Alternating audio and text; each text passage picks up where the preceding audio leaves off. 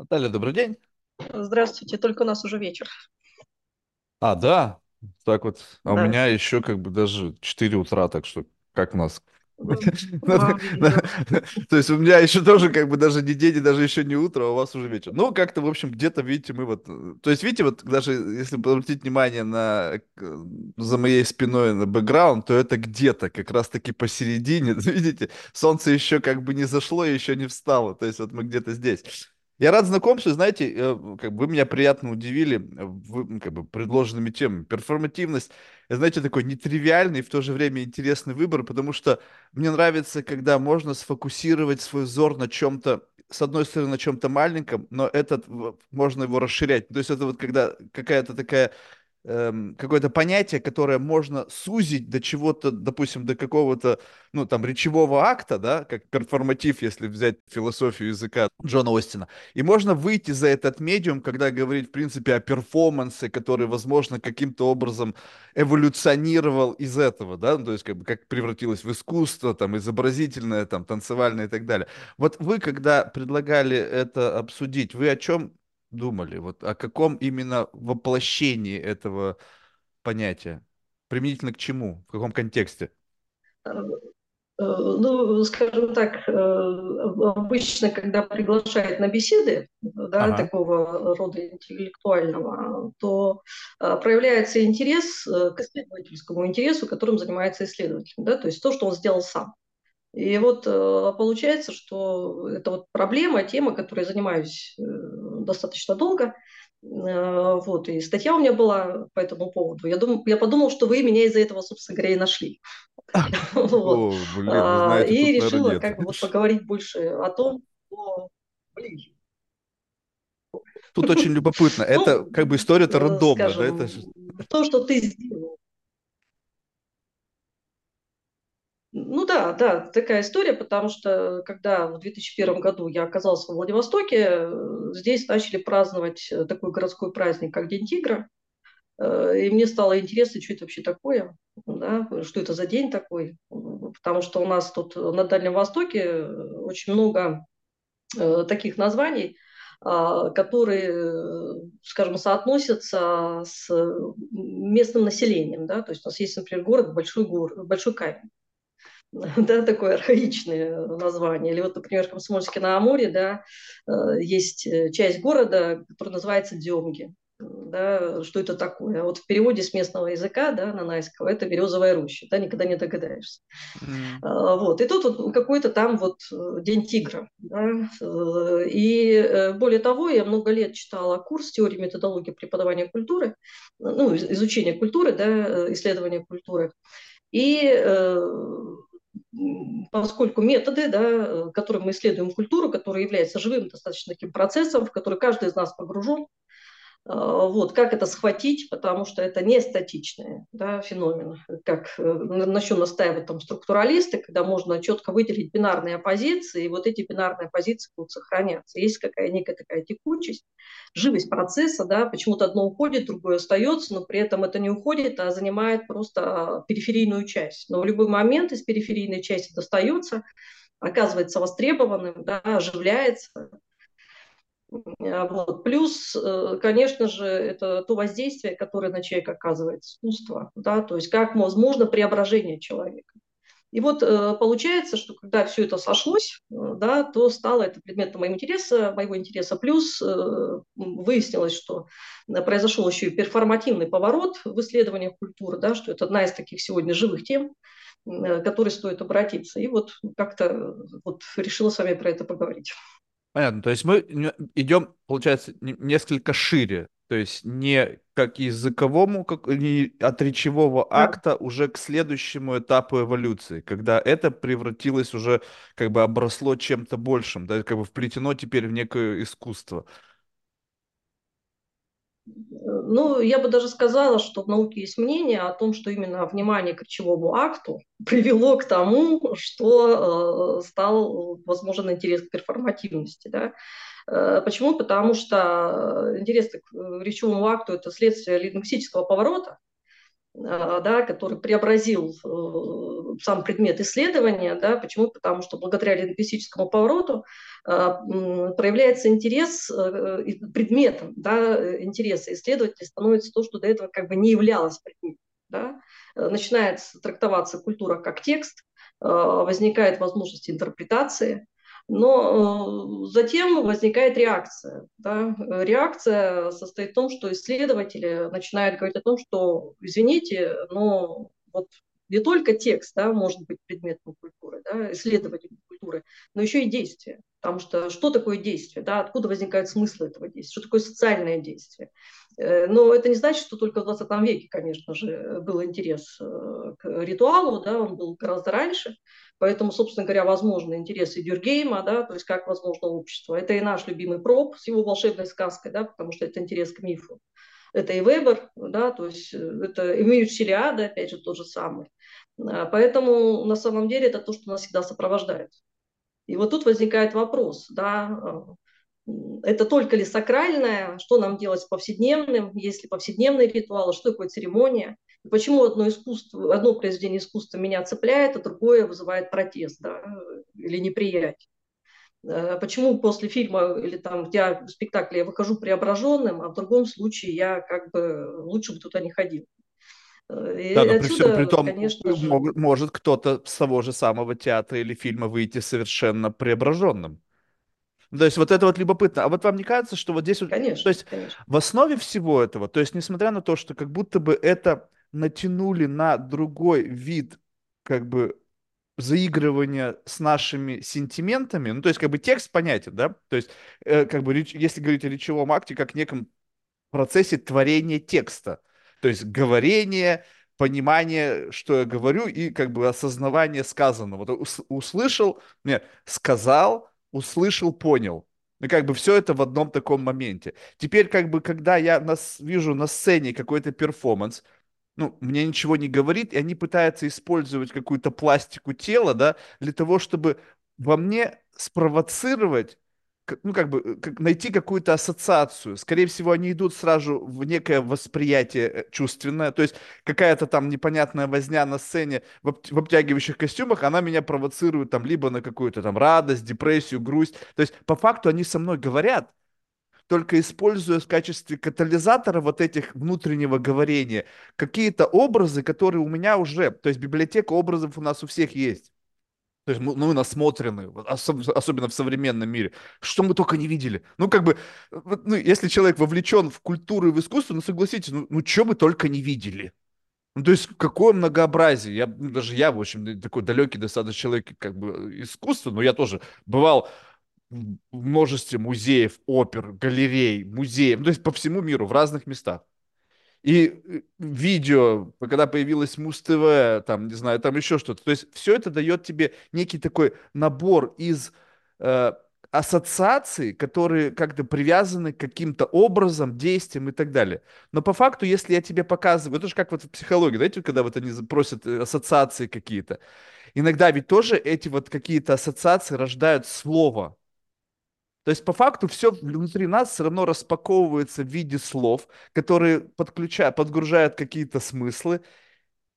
Так? Либо все-таки мы можем миновать фазу конвертации в слова?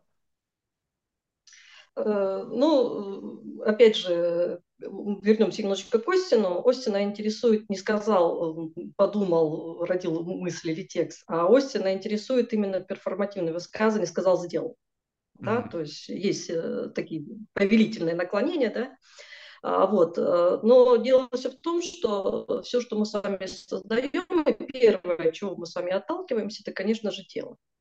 Э, тело нам, собственно говоря, задает все. Вот. И, собственно говоря, мы являемся во многом продуктом или как бы результатом да, нашего с вами прямохождения, потому что когда человек стал на обе ноги, да, у него появляется сознание, ему необходима вот эта символическая система. Э, в данном случае, если мы говорим о перформативности и в искусстве, то это искусство воспринимается как событие. То есть Конечно, меня преобразить да. может только событие, да. И здесь э, не имеет значения, какой у вас уровень насмотренности, да, потому что Нуриев, когда увидел первый раз балет, да, он не был насмотрен, но он после этого понял, что единственное, чем он может заниматься, это балет.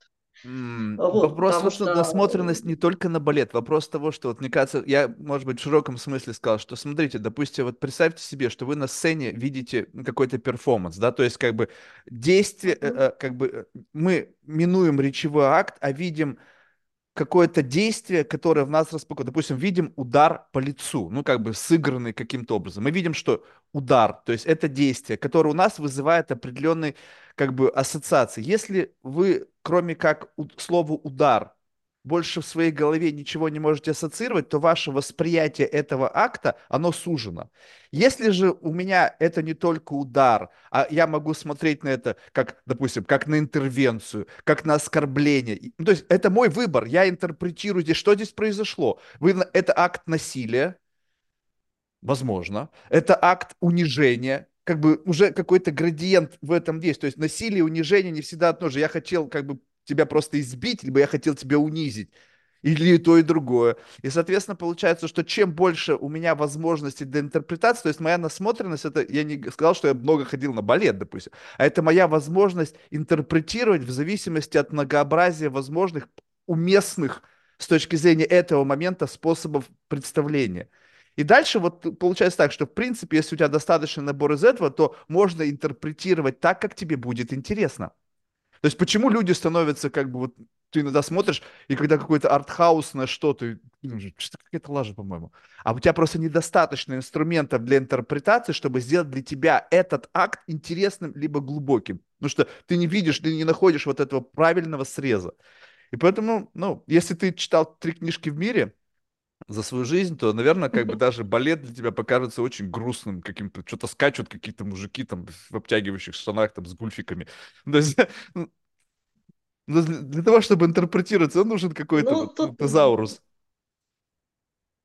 А, для того, чтобы возникла интерпретация, должен быть элемент, э, который мы с вами сегодня более так знаем, как эмпатия, да, чувствование. Вот, потому что вы, когда стали э, перечислять, что у вас может возникнуть, на пощечину, да, унижение, оскорбление, защита, там, да, переход границ и так далее, вы через э, телесную реакцию, э, свою собственную, да, и то, что происходит на сцене, возникает вот это вчувствование. И вот в результате ваш, вашей способности вот этого вчувствования вы можете э, в данном случае начать э, процесс интерпретации ощущаемого вами состояние. Почему, а почему да, нельзя просто интеллектуализировать? Опыта, Ведь не всегда чувствую. То есть Еще можно раз? интеллектуализировать. Ну, то есть я могу не чувствовать, но я могу иметь варианты того, что это может быть, не ощущая это на себе. Тут э, вот э, возникает э, то, что называется э, душевная жизнь, да, э, сфера души. Э, вот э, мы с вами на самом деле э, можем понимать друг друга, в какой-то степени, благодаря тому, что мы э, едины вот в этом переживании. Да, ну, как бы нам доступны э, вот эти чувственные переживания, потому что мы все прекрасно понимаем, да, э, ревность, когда видим, что Отелло ревнует, потому что всем нам это чувство знакомо. Мы все знаем чувство унижения, оскорбления, да, и мы можем реагировать да, благодаря вот этим, потому что это вот конгерентность такая, да, конгениальность вот такая, вот, которая позволяет нам быть частью человеческого общества. Да. Это то, что заложено, как я уже говорю, в нашем, наше тело. И вот э, исходя из нашего тела мы определяем границы, структуры, да, э, верх-низ, да, имеет большое значение. И возможность восприятия мира, его классификация, структурирования происходит от нашего тела. И как раз ритуал, перформанс – это то, что работает с телом человека. И тело может высказываться. И вот здесь вот есть две точки зрения. В одном случае э, у нас слово предшествует действию, а в другом случае действие предшествует слову. И в зависимости от того, что вы выбираете в приоритет, либо слово перед действием, либо действие перед словом, у вас возникают определенные э, теоретические возможности для понимания мира. А можете разницу показать, э, ну, как бы облечь это в какую-то лингвистическую конструкцию и на примере перформативов показать, когда слово впереди действия и когда действие впереди слова? Вот смотрите, э, если не, ну, скажем так, на искусстве, ну вот ребенок, угу. он же говорить не может. Угу. Маленький грудной ребенок. Но он производит действия. Угу. И вы способны да, э, осознать, да, что происходит с ребенком. Затем, когда он подрастает, овладевает речевым аппаратом, и если, его науч, если научился вот ощущать свое тело, да, различать вот эти свои телесные реакции, ему легко это все сформулировать. Откуда возникает, скажем, например, у человека агрессия? Да, или там, скажем, ну вот гнев. Да? Что такое гнев? Это телесная реакция, предшествующая слову на нарушение границ. Mm. Да, то есть у человека уже настолько его замучили вот этим нарушением границ, что он уже просто не выдержит, он не, не успевает э, реакцию оформить слово, он реагирует рыком, да, или там жестом и просит как бы отойти там, да, или вот все-таки э, проявить уважение к его границе. А вот, то когда мы с вами э, приходим, э, например, в театр, да, то там как бы получается, что слово предшествует действию, да, потому что у нас есть пьеса, ну, например, или трагедия, да, она будет предшествовать действию, которое происходит э, на театральных подмостках. И если вы действительно хотите, чтобы вас зацепило, вы, конечно же, драму, трагедию, пьесу прочитаете. Потому что вы тогда сможете э, участвовать э, в интерпретации, да, смотреть, совпадает ли она с вашим ощущением, или что вам открывается через эту игру актера, насколько ваше восприятие может расшириться. Ну, то есть вот получается это так. Как-то. Это очень любопытно, знаете, в том плане, что, ну, не знаю, из такого абсолютно не академического наблюдения, это же такого, знаете, такого исследователь-любитель. Ну, просто люблю людей, как, знаете, как, как фантастических тварей, знаете, вот, ну, просто в хорошем смысле слова. И абсолютно не академично, естественно, то есть это наблюдение, но э, по, по, по сей день когда достаточно большое количество людей говорят о неких там формах там проявления осознанности, там такого какого-то адекватного внутреннего диалога с собой, со своими эмоциями, не, не, до, не очень много людей могут облача, как бы облачать свои переживания в слова. Ну, то есть, как бы, что ты сейчас да. чувствуешь? И как бы это невозможно описать словами. Я говорю, как так? То есть, как бы у тебя слов ну, не хватает, не хватает ассоциаций, метафоров, образов, как бы примеров для того, чтобы ты хоть сколько-то, с какой-то долей аппроксимации мог меня пододвинуть к этому состоянию. Меня просто злит. Ну, то есть, как бы, что значит просто злит? Как бы у злости тоже достаточно, как бы много, ну, каких-то, вот если взять и, как бы, одно, и растянуть его, опять же, в какое, как бы, 50 оттенков серого, да, то есть, где это?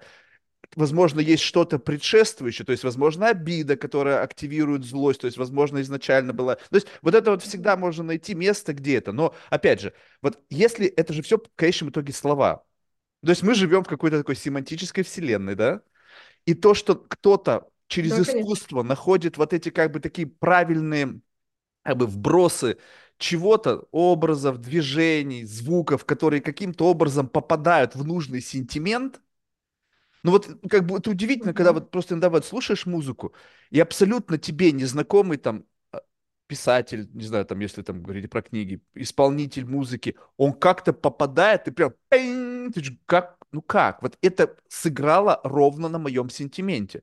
То есть получается так, что есть какой-то вот все равно а, а, как бы воплощенный в виде как бы не слов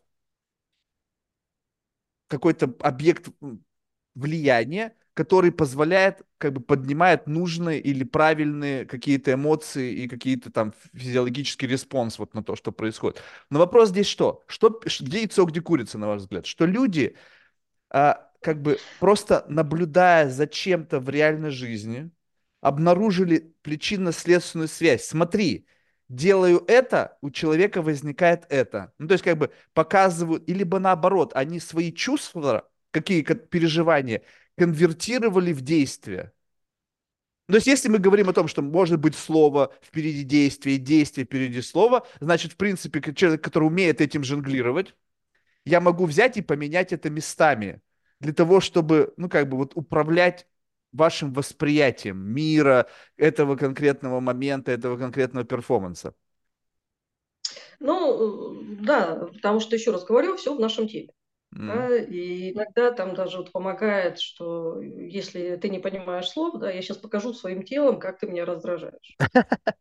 И до этого Да, я сейчас покажу тебе тело. А, вот. Э, Все в нашем теле. Есть такое понятие, да, как эмоциональный интеллект, э, потому что а, что он дает нам, этот эмоциональный интеллект, почему нам в этом помогает искусство.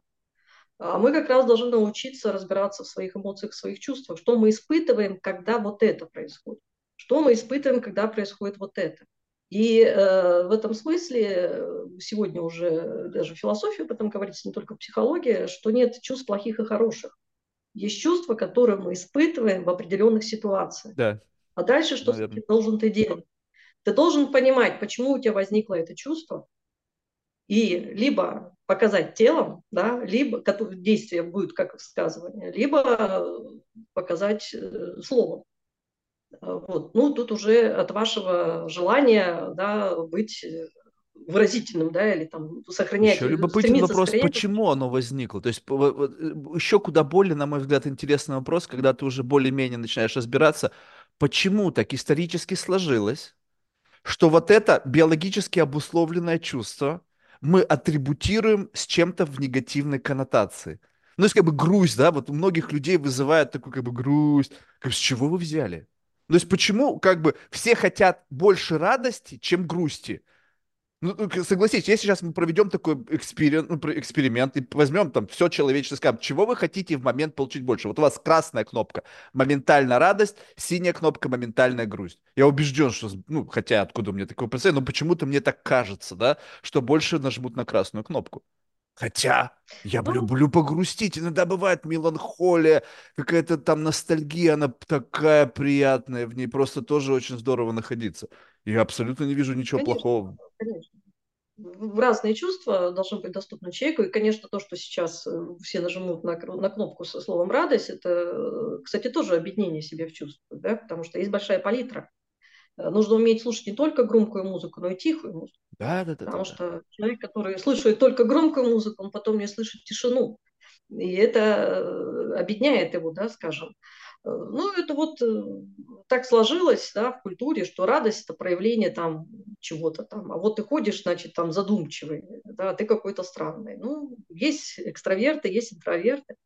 И человек имеет право, конечно же, на разные чувства. И грустить тоже необходимо. Это связано, конечно же, со способностью. Ну вот э, человек же, э, мы же ни от чего не застрахованы, да, мы переживаем и горе, и потери, и самый это вот э, ужас, наверное, состоит в чем, что когда мы с вами выбираем только кнопку радости, мы стараемся таким образом, наверное, избежать страха смерти. Да? Почему? Потому что Э, смерть – это то, что присутствует в нашей жизни всегда, да? потому что есть то, что уже не случится никогда. И вот это никогда, она, оно бывает в разных у нас проявлениях и формах. Да? Кружку разбил любимую, уже никогда. Да? Вот, расстался с другом или подругой, тоже уже никогда. И понятно, что радость ты по этому поводу вряд ли будешь испытывать. Э, тебе mm. надо как-то справиться с этими состояниями, да. Не, ну можно испытывать радость все равно. Ну то есть как бы если ты, вот, допустим, у меня так сложилась жизнь такая была, что уходило много близких и любимых мне людей, и у меня радость в воспоминаниях есть. То есть есть, ну, безусловно, горечь того, что больше мы там не проведем вместе какой-то там приятный момент, да, не разделим эти впечатления. Но есть то, что как бы мы разделили, и эти воспоминания, которые как бы, это такой сложный коктейль из горечи и радости, да, то есть это не просто как бы что-то такое бинарное или-или, это уже более такой тонкий винтаж, когда ты пьешь, и ты такой, а, ну, кстати, это же на самом деле тоже любопытно. Вот знаете, я вот на это смотрю, как бы несмотря на то, что как бы очень многие люди часто говорят, что я не способен чувствовать. Ну, то есть, как бы говорят, Марк, ты как полежка. Ну, то есть, ну, и я в какой-то мере, мне больше нравится интеллектуализация моих переживаний, нежели их проживание. Потому что, ну, мне приходится натягивать себя на переживания, потому что очень большая инфляция. То есть, если я однажды что-то почувствовал, то все остальное это как бы повторение прошлого. Либо хуже, либо так же, и ты хочешь получить больше. Получил больше, соответственно, теперь это твой бенчмарк. Все, что до этого, это хуже, и все, что дотягивает до этого бенчмарка, это уже было и, ну, как бы постоянно пушишь туда, и такая инфляция происходит. Но вот мне, допустим, наоборот, нравится как бы вот это смакование, как бы декомпозирование вот этого ансамбля из переживаний. Ну, или чувств, рад, любых эмоций. Ты начинаешь, так, а что конкретно? И вот это как будто бы постоянно сложно сочиненная история. То есть это не, как бы мы редко испытываем такое изолированное чувство. Это, это нужно себе представить, как бы ужас, да, Но как часто люди испытывают ужас? Вот я недавно смотрел видео, где ну, оно как-то так пошло вирально, где, ну, наверное, человек испытал, я, предпол... я бы точно испытал, когда, значит, он на слоне, едет где-то там в каком-то там, я не знаю, там Юго-Восточной Азии, я не знаю где, ну, судя по внешности, мне так показалось. И представьте себе, бежит здоровенный тигр, так, и он прямо так вот прыгает, и прям видно, как он летит на него, и вот он в последний момент как бы пролетает мимо, и там какой-то плоть срывает с его руки. Вот в этот момент, вот это вот кристалли, кристаллизированный ужас, наверное, там был. Ну, ну, ну, то есть там шок, там вот это все. То есть потом как бы можно, понятно, начать это композировать, но в большинстве случаев у нас эмоции, они всегда такие смешанные, они как бы состо... многосоставные, из какого-то набора, и они как бы какой-то динамика у них есть, переживание, то есть сильная фаза, отход, отходняк, там, как похмелье, да, и так далее. И поэтому вот когда ты как бы, как будто бы переживаешь, но в этот же самый момент, как вот помните в речевом акте, то есть творение, потом слуховое восприятие, но тут не слуховое восприятие, а именно какое-то как бы через какую-то эмпатическую мышцу ты это трогаешь и понимаешь, каково это, вот как это, как это, как это чувствуется. Дайте я по пощупаю, дай мне пощупать твою грусть. Для многих это звучит как-то, Марк, что, что ты хочешь пощупать? Я говорю, я хочу пощупать твою грусть, пос посмотреть, как я на нее отреагирую. Будет ли у меня кросс-референс какой-то во мне, и я смогу ее либо разделить, либо ты меня обогатишь новым представлением грусти. Потому что в моей библиотеке грусти такого среза в градиенте нет. Я не умею так грустить, и классно. Дай мне эту способ, и какой-то момент подходящий будет, оно идеально подойдет. Я сейчас грущу, как Коля, и это идеально соответствует контексту. Да? Ну, это вот то, что составляет, конечно же, опыт человеческих чувств, да, то есть получить опыт опыт, разделить этот опыт. Да, э, это вот эмпатия, чувствование, вы про это как раз и говорите. И вы как раз делаете запрос, да, дай почувствовать, я с тобой разделю. Радоваться. Это должен быть, конечно же, коктейль. Чувств гораздо больше. Да? Это спектр. Точно так же, как и цветовой спектр. Да? Есть так и спектр чувств. И, конечно же, вот эти рецепторы восприятия, они, опять же, очень хорошо чувствуются через язык. Э, когда ты начинаешь изучать э, чужой язык, Э, ты действительно начинаешь понимать, что твои чувства расширяются. Yeah. Хлеб другого вкуса, цвета другие, звуки. Ты просто понимаешь, что твое сознание становится шире и как тебе это все становится доступно, и как это классно. Да, да но первое предшествует этому что-то другое. Просто, ну, если вы помните, когда вот вы изучали язык, когда вы не можете свои чувства облачить в слова на другом языке, и вы превращаетесь в ребенка. Но есть ребенок, он в состоянии, когда он что-то чувствует, но у него нету слова, да. описывающее его чувство. То есть у меня есть слово на русском языке, но на английском как бы... А, ну, погоди, я сейчас подойду, вот у меня там оксфордский словарь, я там полистаю, найду тебе, скажу, что я сейчас чувствую. И поначалу, получается, общение не получается таким, как бы, как бы, не то чтобы даже интимным, а каким-то где мы не чувствуем друг друга. То есть я не могу донести, ты не можешь почувствовать меня, потому что я лимитирован в способе интерпретации своего вот как бы текущего стейта психоэмоционального. И как только он расширяется, вот только тогда. Так, а как я себя чувствую? Я себя чувствую на русском вот так, а по-английски классные слова вот так. Я чувствую себя excited, Попробуй на русском языке такого слова найти. Как бы, а... То есть, что действительно ты чувствуешь ну, сейчас? Вот это fine-tuning, да? А представьте себе полиглоты, которые знают 4, 5, там, 10 языков. Они мне недавно сказали, в Японии есть слово, ну или какой-то там, я не знаю, можно ли говорить слово, какой-то иероглиф, который описывает тишину в момент, когда выпал снег. И когда ты с кем-то разговариваешь, да. вот было тихо. Было тихо как? Было тихо так, когда как только что выпал снег. И такой думаешь, офигеть, я, я ровно там сейчас, где ты меня указал. То есть ты меня уплотнил до этого состояния, и вот здесь вот тишина стала именно такой, какой ты ее описал. А не просто тишина. Сейчас кто сказать, тишина. Какая тишина? То есть люди вообще испытывали тишину? Вы были в изоляционном танке, вот этот isolation tank? Это дико немножечко звучит, когда полностью sensor deprivation, то есть ни звук, и ты такой как бы, вообще, где я? И в голове такой бум, бум, бум. Наше тело столько звуков, оказывается, издает, что я просто как бы был действительно в шоке. Что в тишине-то мы, наверное, вообще никогда не бываем. Совершенно верно. Ну вот, э, да, в культуре Японии вот этот принцип аваре, э, да, печальная грусть уходящих вещей, э, которая как раз направлена на то, что ты вот эту грусть уходящих вещей, да, аваре, ты должен почувствовать своим телом. И там уже были специальные такие тренировки, да, когда ты должен был ощутить, как бегет, бежит кровь по твоим жилам. Э, отсюда вот эта Я вся записал это, мне понравилось. э, Да, Печальная грусть да, уходящих вещей. Блин, опять как сказано. Вот. И я как-то попала на чаепитие японское, и главному чай из коробочки, да, то есть достается, достается коробочка, из нее начинает разворачиваться. И условие было молчать.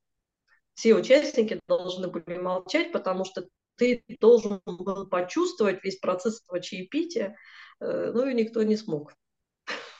Никто не смог, потому что все начали спрашивать, да, что это такое, потому что, э, ну, во-первых, обстановка должна быть интимная, во-вторых, ты должен быть готов к какому ритуалу, да, вот э, почувствовать этот э, уходящий, вот вот эта длительность через действие кожи, да, это достаточно сложно. Но когда ты получаешь этот опыт действительно, он тебя расширяет, конечно. И Расскажите, первое, пожалуйста, что меняет твое тело.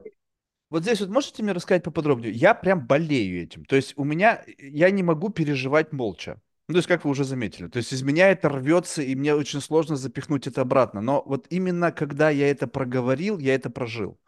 То есть мне недостаточно внутри просто как бы вот включить какое-то вот это вот восприятие вот этого момента, да, ну как бы какого бы оно ни было. Ну то есть да, я могу себя заткнуть там в опере, там на балете, потому что как бы все молчат и в каком-то контексте. Ну и ты, как правило, настолько увлекаешься а, а, этим, что в какой-то момент вот эта вот говорилка, она возможно, не рвется наружу. Как бы вот эта магия, мне кажется, и происходит как вот фильм хороший отличить, да? Когда ты смотришь с кем-то, и там как бы тебя толкает, а ты в овощ превратился, который вообще ни на что не реагирует, и ты там.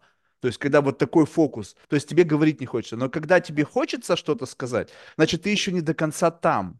То есть недостаточно вот какого-то магии, которая тебя как бы обрубает желание что-то вот как бы озвучивать. Вот вам удалось, конечно, в итоге это словить, вот это чувство? Нет, к сожалению, не удалось, потому что компания была чужая.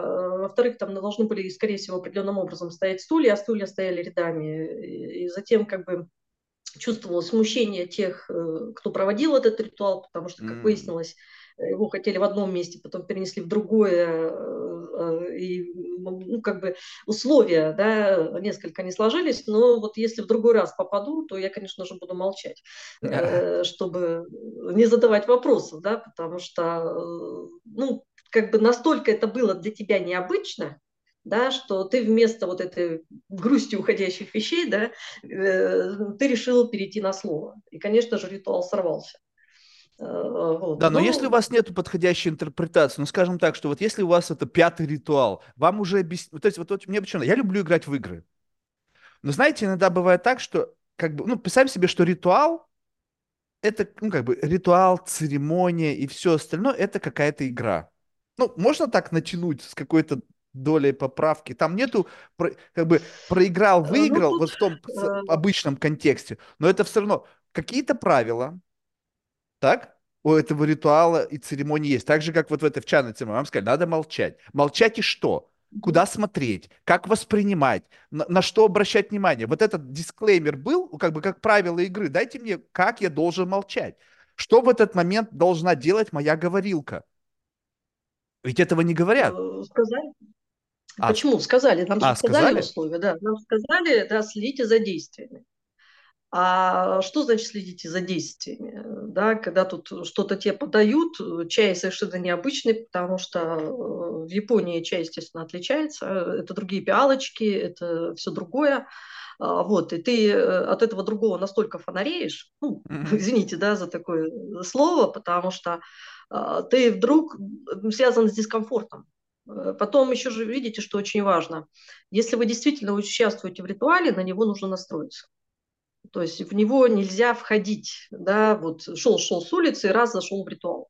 Э, ты к нему должен готовиться психологически, э, потому что это очень важно. Дело все в том, что если вы действительно переживаете ритуал, то следствием ритуала становится трансформация вы качественно становитесь другим в результате вот этой трансформации.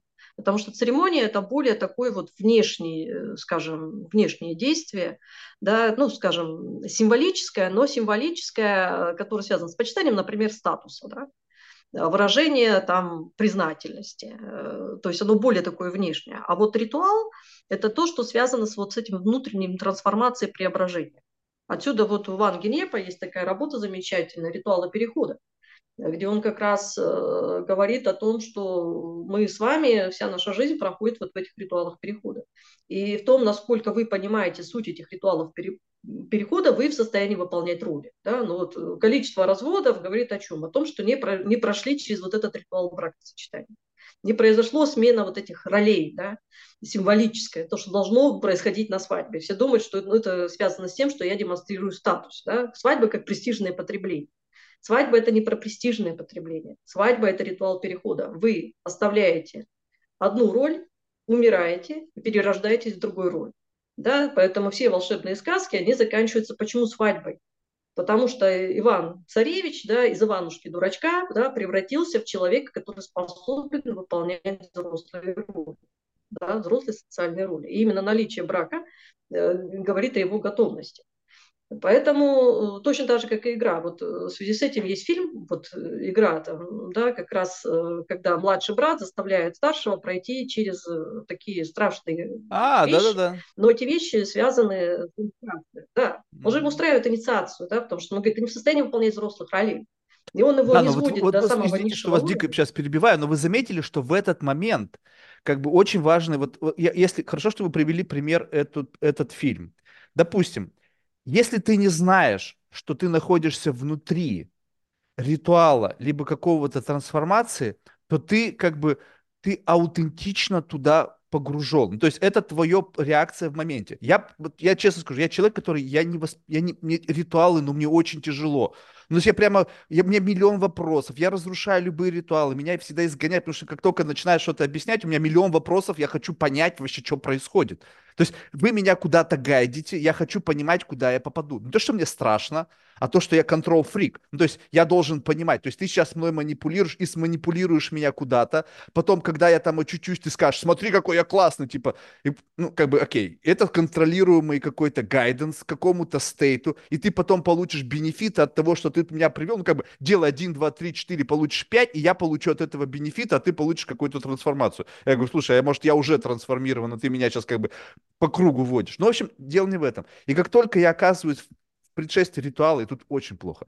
Ну, допустим, я, как бы, бывает, иногда приглашают меня в синагогу, я смотрю, и там как бы... Ну, то есть я понимаю, вот как бы, знаете, вот ощущение, что я как бы, ну, это, это чуждо мне. Ну, то есть я, меня заставляет делать то, что я не хочу, только потому, что так надо. Только, возможно, будет какой-то переход, возможно, я не знаю, может быть, но сам факт того, чтобы как бы вот это вот submission, знаете, как бы согласиться на ритуал. Если бы я не знал, что это ритуал, да, и я как бы, как в этом фильме, просто бы проживал свою жизнь, сталкивался с какой-то фигней, потом бы решал проблемы, связанные с вот этой какой-то ситуацией, там, боялся бы, переходил, то это было бы идеальный сценарий. Но когда тебе говорят, слушай, сейчас садись, сейчас будем петь, там, кидушка. Я говорю, чего? Я петь не люблю, во-первых, потому что я, как бы, мне медведь на ухо наступил. Во-вторых, как бы, ну, какой-то вот этот странный перформанс религиозный, как бы я не религиозный человек, вы меня заставляете только потому, по, как бы по крови, да, ты еврей, ты должен, как бы вот это все. И поэтому, когда оказываешься в ритуале в каком-то, да, то есть а, есть люди, которые, у них прям глаза горят. «А, я там поехал куда-то там в Перу, там на какую-то церемонию там айаски, там та-та-та-та был. Я говорю, ты знаешь, я съездил в Нью-Джерси, бахнул то же самое, как бы, получил тот же самый эффект, наверное, да, без вот этих там обхлапываний, там шаманизма, там каких-то там. Да, возможно, я лишил себя этой стадии перехода, да, вот этого как бы правильно. Но вопрос, как бы, а меня это только останавливает, то есть мне это как бы как будто бы лишнее. Знаете, как будто бы вот это э, вы, наверное, наблюдали, есть какой-то перформанс, когда человек вокруг чего-то машет руками, но в его сообщении только 5% того, что действительно тебя как бы вставляет. Ну, как бы, вот это все преамбула. Вот, а трансформация, меня интересует как бы изолированная трансформация. Дай мне эссенцию вот эту, просто вот эту всю, ну, там, танец с бубном, окей, я понял, это надо, это какой-то вход в это состояние, но я настолько гибок, что если ты мне скажешь, согнись, ужмись, думай об этом, то есть ты даешь мне инструкцию сразу же, как надо вот попасть в это состояние, как вот инструкция. Без попытки меня натянуть, знаете, вот когда вот, допустим, э, вот э, как музыка постепенно, вот это изменение волны, она ведет тебя в разные стейты. То есть я начинаю резонировать с какой-то вот этой энергией, которая, э, энергия ритуала, энергия момента, энергия тишины или там отсутствие ее. И постепенно происходит какой-то такой синк, ну как бы такая синхронизация меня с этим состоянием, и я выхожу, как бы ловлю себя там в своей вселенной и помещаюсь на такой нужный трек. Я говорю, ты мне можешь сказать, как я должен себя чувствовать. Вот этот контроль внутренних переживаний, у меня есть четкое, надо загрустить сейчас немножечко, чуть-чуть э, отпустить цинизм, и ты мне даешь инструкцию, я так, так, подожди, вот с этим у меня проблема, объясни мне, как ты это делаешь, как, где у тебя это подкручивание. И люди перестают, как бы, они говорят, так, подожди, это просто надо прочувствовать. Я говорю, подожди, ты же это чувствуешь, ты можешь это описать, как у тебя это происходит? Соответственно, я могу найти у себя крутилку, ну или какую-то штуку, я себя помещу в нужный стейт. И ритуал мы превращаем не во что-то такое пышное, красивое, крас красочное, а в слова, которые описывают то, зачем ты это делаешь. Ты зачем на меня машешь пером? Это потому что я, ну как бы, объясни мне, в чем идея махания пером? И как только ты убрал ритуал, оставил только идею, это нужно только для того, чтобы отвлечь, это как бы гипнотический стейт, да? То есть я пытаюсь какую-то гипнотическую индукцию применить. Ну, то есть можно же вот так сказать. То есть я хочу, чтобы ты как-то реверсивно фокус своего внимания рассел. Я говорю, говори со мной таким языком. Мне так понятнее. И тогда у нас с тобой будет классная беседа, ты меня погрузишь в нужное состояние, используя язык без вот этого перформанса. А перформанс получается в какой-то ну, момент проще. Нет, э, не, не проще. Вот Нет? как раз-то вы показываете, да, как раз, что насколько это сложно. Особенно то, что касается религиозных э, действий, да, то это очень сложно, потому что я не знаю, я не переживала религиозных таких э, состояний, но единственный был момент, э, я как-то попала в Маринке, в питерской Маринке, в малый зал. Я была в Питере на Масленичную неделю, и там приезжал из Германии хор, и они пели пасхальные песни два часа. Э, к концу второго часа подруга расплакалась, а у меня перехватило дыхание. Э, потому что вот в течение двух часов вот это пение, да, ритуальное пение, оно нас пробило. При этом у подруги музыкальное образование, да, у меня нет музыкального образования, но я видела, что что-то происходит, потому что э, они пели в унисон без музыкального сопровождения, и, и ты действительно вот поднялся над стулом, да, ты начал парить вот э, в ритуал, я, когда я говорю о том, что нужно войти в ритуал, я имела что в виду вот это. Религиозный ритуал – это то, куда ты входишь очень длительно. Да? Это э, ну, скажем, как бы надо настояться, да, э, вот когда ты вдруг через некоторое время начинаешь вот это действие, да, воспринимать э, через смысл, да, то, что тебя начинает цеплять. Поэтому тут э, мне сложно вам объяснить, как этот э, процесс происходит. Я могу только объяснить это, скажем, на примере оперы. Mm. Потому что когда вы в первый раз приходите на оперу, она вас не цепляет. Она вас зацепит только на пятый раз. Я То не знаю, вот когда я пришел вот первый раз на оперу, мне было, наверное, три или четыре года, так что я не уверен, что я зацепила ну, вообще что-либо. Ну, тем не менее, да, когда вот вы приходите первый раз, потом через полгода еще раз идете, потом через некоторое время там еще раз идете, вдруг выясняется, что это оказывается так классно, ходить на эту оперу, она настаивается меня выбора вот, не было. Бабушка нас просто брала, и когда открывались театральные сезоны, она просто брала всех внуков, и мы отправлялись. Хотел, хочешь, не хочешь, у тебя выбора не было. Это была как раз-таки традиция такая определенная. Замечательно. Да, но вот вам не кажется, что в этот момент, то есть как, в момент э, как бы вашего столкновения с хоровым пением, который изначально, то есть представим себе, что вот как бы хор, хоры разные бывают. У меня, кстати, был разговор с регентом от какого-то, по-моему, какого-то церковного хора. В общем, причем женщина, она, помимо всего прочего, еще и философ, по-моему. То есть она как раз-таки, это ее, как бы, ну, как, как не основная профессия, но она давно уже этим занимается, уже там десятилетия. Я как раз с ней на эту тему разговаривал по поводу того, что вот как представь себе, что есть некое такое как бы некий такой, ну, во-первых, такой большим мазком магическое мышление, да, которая включает в себя там все верования, там, в религию, там, в Бога, там, в плоскую землю, неважно во что, да. И есть какая-то идея некого такого нуминозного, какого-то трансцендентного experience а, да, к которому все пытаются приблизиться через разными способами. Там исихазм, там, не знаю, там какие-то а, аскетизм. Ну, в общем, через все вот какое-то такое помещение себя в определенный такую догму, да, правил поведения, которая должна вывести... А? Практику. Ну, ну да, ну практику, ну как бы сказали, делай так, условно. Почему ты не оспариваешь, почему так сказал Всевышний? Ты должен, чтобы прийти туда, куда ты хочешь прийти, следовать его советам или заповедям, чтобы там оказаться, иначе ты туда не попадешь. И вот, и получается так, что тут есть некое состояние, ну скажем так, вот это вот такое, эм, не знаю, у меня, я бывал, знаете, ну, когда, опять же, были там крещения, были, меня приглашали, венчания, поминки, похороны, да, то есть я был церквях, то есть я всегда, помимо как бы того контекста, который там есть, я пытался понять, как я там себя чувствую, то есть вот это. И там атмосфера да такая, она как раз-таки вот это первым таким большим, большим мазком она помещает. И причем вот, большая разница была, когда впервые я оказался в католическом храме на этих, э, ну, в, в сочельник. Вообще абсолютно другая энергия. Абс... Ну, то есть это церковь Тринити на Манхэттен, то есть это вообще совершенно как бы другая история. Я сидел, как бы, ну, такой интрудер, да, как понимаете, я вообще не отношусь к этой конфессии, но я просто туда пришел с друзьями, которые, для них это было событие. Они реально там, ну, как бы, в лучшем то, что у них есть, туда пришли с другими членами этой конгрегации там пели. Там. В общем, такая история. Так вот, в этот момент я такой, я говорю, так, а как это работает? Дай-ка я просто отключу вот все и буду смотреть, что они там делают. И получается так, что задача того, что они как-то за тысячи лет как-то нащупали вот это аппроксимированное состояние, куда вам, куда нужно вас пушнуть. Но это как, представьте, сейчас очень грубый пример, но представьте, поп-исполнитель. Он знает сейчас уже, как надо генерировать какой-то набор битов, слов и то, чтобы вот средний по больнице вот этот вот срез такой планктон отреагировал на это должным образом.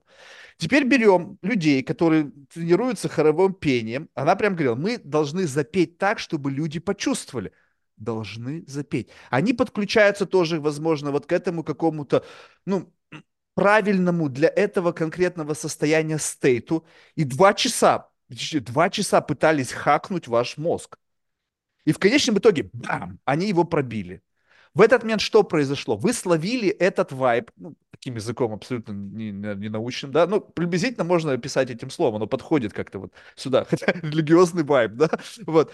И вы это прочувствовали. Соответственно, это произошло такой, знаете, просто долгая настройка и в конечном итоге когнитивный хакинг. А дальше уже в зависимости от вашей вот этой чувствительной мембраны, кого-то там в слезы, кого-то там, в кого ну то есть каждый попадает в определенный стейт, и они это атрибутируют именно с этим. А теперь попробуй, можно ли вас поместить в ровно тот же самый стейт, но только не через это хоровое пение, а просто поместить вас в этот стейт без вот этой долгой преамбулы. Я говорю, куда ты хочешь меня поместить? Что в этот момент вы конкретно чувствуете? Настолько ли это атрибутировано именно с религиозной историей, либо комок, вот этот вот как бы гигантское такое облако, вот этот тезаурус, окружающий религиозный спектр, просто раздавил вас, шмяк. Потому что действительно люди начинают думать о каком-то божественном. Вы на уровне биохимии вы приблизительно чувствуете то же самое, что могло бы произойти в любом другом месте но вы настолько вокруг вот этой вот э, виток всего, места, музыка, запахи, даже ладан, свечи, там вот это, это все очень сильно влияет на психику. Ну, так конечно что... же, влияет, а потом это дает э, необходимое э, человеку переживание трансцендентальности. Потому да, что да, да, нам да, да. Но курируемое. Это... Курируемое. Ну... Не, не то, чтобы оно прямо вот такое вау. Я могу, как бы, знаете, вот сейчас гипнотизеров показывают. Они путем микропушей незаметных, в, как бы там, знаете, это uh, perception without awareness, вот этот пау, вот это вот, когда вас пушат как-то незаметно, и там все, там символизм, запахи, они вас пушат в определенный стейт. Уже таким большим мазком, вы уже там. Дальше с вами воздействие музыкальное, ритмическое, долгое нахождение, два часа. За два часа я могу разговорами человека подписать контракт, заставить, блин, свою душу отписать дьяволу. Ну, я утрирую, конечно, да? А чтобы просто почувствовать какой-то такой аплифтинг, да, какого-то вот это вот единение с чем-то как бы этим, ну, ну, ну, я не знаю, это циничное отношение к этому, но вот если говорить о именно инженерии этого процесса, ведь это по факту так? Ну, это по факту так, э, и тут э, сразу же возникает э, что? То есть, ну, уровень критики, да, необходим, то есть должен понимать, куда ты попал да, потому что манипуляция сознанием, да, это вещи достаточно серьезные. Потому что у человека экзистенциальный кризис, да, он идет за помощью, вместо этого попадает там, значит, куда-то там попадает. А вот. Но тут уже э, кто во благо, кто во зло. Но то, что мы нуждаемся вот в этом внешнем, да, которое способствует тому, чтобы мы испытали вот это внутреннее перерождение, да, вот эту трансформацию, э, мы без этого не бываем. То есть мы э, на протяжении своей жизни куда-то входим, откуда-то выходим и переходим. Да? То есть мы бываем вот этих криминальных, маргинальных состояниях. Это бывает даже и в профессии. Да? То есть в профессиях тоже есть ритуалы. Ведь э, процесс освоения профессии достаточно длительный. Он связан с тем, что должен усвоить этос да, профессии, вот это нормирование, норма, которая вписывается в твое тело. И человек, который проходит через вот эти вот э, как бы учения, да, у него же тело меняется. Он телесно себя ведет по-другому. В нем нет вот этой разболтанности. Вот, э, в этом смысле очень медики сильно отличаются, да, потому что у них очень высокий уровень дисциплины и, и тело, э, дисциплины, спортсмены, да, э, отличаются вот тоже высоким, балетные артисты, да, отличаются, вот, тел, телом, да, умеют управлять. А э, почему? Потому что по-другому ты не станешь тем, кем ты должен быть. Да? То есть это прохождение. И вот важность ритуала состоит именно в чем? В том, что он позволяет нормы вписывать как само собой разумеющиеся. Вот когда вы говорите о религиозном ритуале, да, то есть почему там нужно начитывать религиозную литературу, читать, да, и так далее, потому что недостаточно просто прийти поприсутствовать.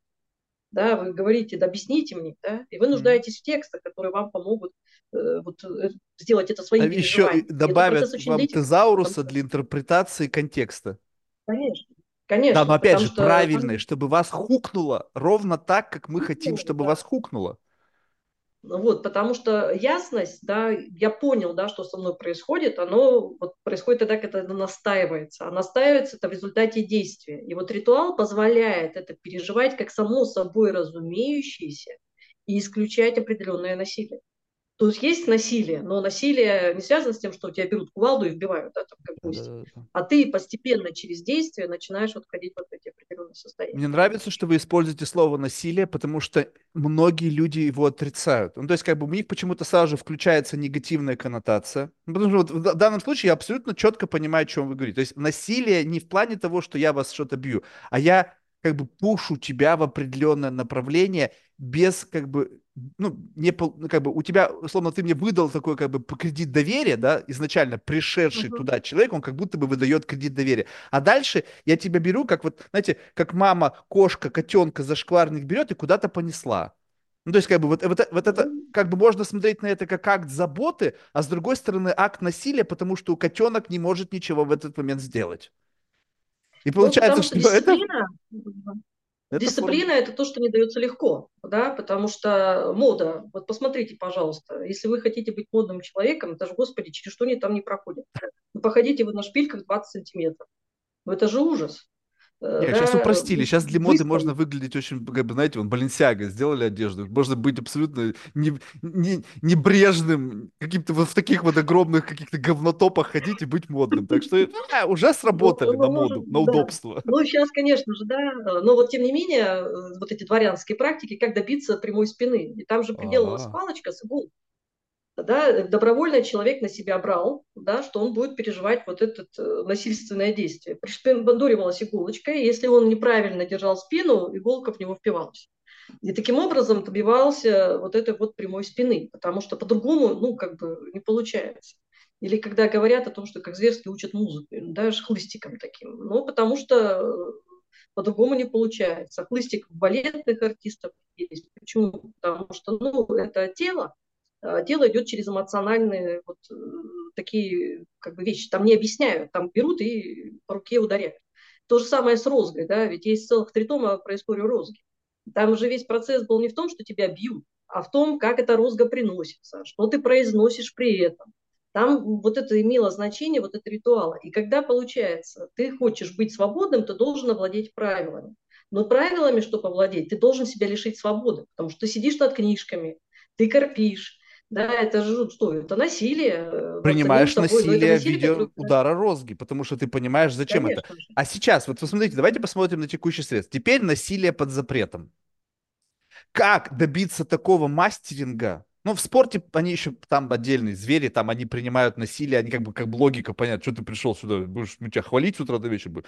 Но когда мы говорим о, э, скажем так, такой как бы продолжении вот этой как бы эстафеты такого, знаете, за пределами физики тела, а вот интеллектуальном. И это же тоже сопряжено с насилием.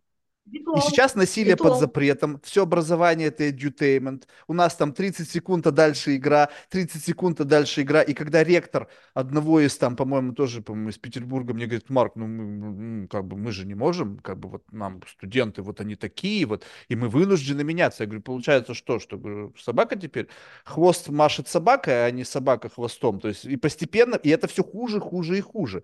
И насилие как бы нельзя, ой-ой-ой, подзатыльник не дать, ну, то есть, а как тогда? Ну, вот через ритуал, потому что ритуал, еще раз говорю, может исключить насилие. Да? То есть вы договариваетесь о правилах, mm. и эти правила просто повторяете. Но это все насилие образом, будет. Не будешь читать ну, Толстого, не получишь телефон. Ну, по-другому не учат, э, к сожалению. Да, ну вот когда теперь... Согласен, но когда теперь это все, что угодно. Вот вы просто услышите меня, что все, что угодно можно облатить в насилие и сказать, меня абьюзят, у меня абьюзивное отношение моих родителей. Две службы защиты, социальной опеки, им главное абьюзивное слово услышать. Что ты там как-то абьюзишь, то, что ты, твоя форма абьюзения, это не давать телефон, им уже это не важно. Они приедут, ребенка заберут, а потом будешь разбираться. Главное, чтобы, ну, алло, ну... меня абьюзят, меня абьюзят, быстрее приезжайте. Родители ну, в страхе, школа в страхе, да, профессора вы... в страхе, потому что, не дай бог, ты меня абьюзишь. Человеку критиковать нельзя, потому что это может тоже считаться каким-то абьюзом. Ну, а если ты дебил, и мне нужно просто тебя поправить, ну извини меня, я просто 40 лет профессор, и как бы то, что ты говоришь, это чушь собачья. Но я не могу тебе такое сказать. Как я должен, какой ритуал я должен к тебе применить, вот этот танец с бубном, чтобы донести тебе, что ты не прав?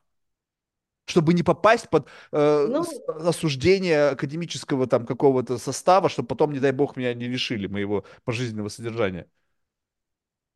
Ну, я понимаю, о чем вы говорите. И там еще, к слову, абьюз, нужно еще добавить еще одно слово любимое – токсик. Да, о! Токсик. Ну вот, э, да, я э, как-то училась в одной из американских языковых школ, в Сан-Диего. И мне было, я поехала туда на самом деле, ну, скажем, посмотреть, как работают э, с иностранными студентами. Ну, будучи студентом, поехала посмотреть, как, потому что в аудитории сидят э, разношерстные, да, то есть там ты готов поговорить по-русски, но там по-русски никто не разговаривает. И э, получается, что когда э, нас пропускали через э, вот этот тестинг, определять наш уровень и так далее. А у меня был не очень хороший язык тогда, это только-только-только самое начало было. И я думаю, же они все время показывают пальцем на доску? Вот, все ну, рассказывают там чего-то и на доску, значит, э, пальцем тыкают. А у них во всей школе, даже в туалете, написаны правила поведения в школе. То есть, когда ты приходишь на территорию школы, ты должен говорить только на английском, э, обращаться так-то, так-то, делать так-то, так-то. Вот это вот, вот это вот можно только делать. Если ты во время его занятия нарушаешь одно из этих правил, с тобой поступает очень жестко. Пишут твое имя на доске. Это самое жесткое из всего жесткого, что они себе позволяют. Но когда ты начинаешь видеть свое имя на доске, ты уже такой поднимаешь глаза и думаешь, что же ты нарушил-то? Да, какой из правил? И э, через две недели ты уже, вступая на территорию школы, ведешь себя так, как здесь принято. Потому что все студенты э, начинают во время перемены говорить на английском, э, взаимодействие там определенным образом выстраивается. Это чисто вода ритуал. Ты пришел, ты согласился с нашими правилами, ты пришел сюда добровольно, Поэтому давай мы будем работать по этим правилам. Потому что вне правил коммуникация не состоится. И таким образом насилие, да, оно снимается. Но поскольку все одновременно делают одно и то же действие, то оно становится само собой разумеющимся, и оно вписывается в твое тело. И получается, что ты сидишь э, сначала в одном классе, потом ты приходишь в другой класс, и ты видишь, как все начинают единым, вот, в едином потоке при всей своей разности, непохожести, и цвета кожи, и много чего еще, э, начинают взаимодействовать. Погодите, а как они сделали... Да-да-да, я понял. А как они сделали так, что имя на доске стало для вас страшным? Вот э, как бы я помню, я учился в школе, и мое имя на доске было каждый день. то есть и мне было абсолютно пофиг. Ну, то есть, ну окей, мое имя на доске, ну плевать, ну читайте мое имя, мне насрать. То есть они вас смогли изгнать, если ваше имя было там два-три раза написано. То есть где страх, где боль? Вот розгой получить Это по спине. Я типа... Я пошутила, э, Марк. Я решила пошутить, что самое страшное, что с тобой могли сделать. То есть ты, если не соблюдаешь правила, твои, твои личные э, это проблемы. Но это снижает качество коммуникации. Качество коммуникации становится выше в том случае, если ты живешь здесь по правилам. И эти правила способствуют тому, что ты начинаешь лучше говорить на английском. Нет, ты с точки зрения языковой среды каждого... понятно. Это, это я уловил. Но вопрос вот этот элемент панишмента. Ну, то есть, как бы, э, ну, одно дело, мы с вами... То есть, если я приехал, то есть, я приехал как бы в Сан-Диего, из, из Владивостока, и вообще, ну, хотя там, в принципе, это рядом получается. Вот, но идея в том, что я приехал за знаниями. Естественно, у меня высокий уровень мотивации, если говорю, слушайте, ребята, помогите мне, как мне изучить язык максимально эффективно, максимально быстро. Они говорят, во-первых, вырубай свой родной язык. Пытайся, мальчик объяснил на пальцах, что его зовут Хуан, но объясняет это на английском. Вот как угодно. И мне это объясняет, мне не нужно наказывать за нарушение этого. Если я туда приехал просто потусить, о, прикольно, в Сан-Диего, там, военная база, там, что там, что там еще есть? Кстати, интересный город. И там, кстати, отлич... Э, черта Калифорнии, она отличается, потому что там военная база, там все-таки это не как в Лос-Анджелесе, там люди в адеквате. Это там люди есть оружие, поэтому там не шутят. Вот, и поэтому, как бы, но когда вы как бы приводите альтернативу воздействия, которое лишает насилия, то сама просто идея, что это такой не, не камильфо, она меня не мучает. Ну, то есть, ну, как бы, ну, окей, не камильфо, ну, дальше что? Ну, ну, это моя проблема, да. Я не выучу язык, я заплатил деньги зря, но как бы боли нету. Я, когда же вас учили, или там, вот, не знаю, там в церковно-приходской школе, либо там еще где-то. Не-не-не, я тут недавно смотрел фильм, вы, наверное, тоже видели этот фильм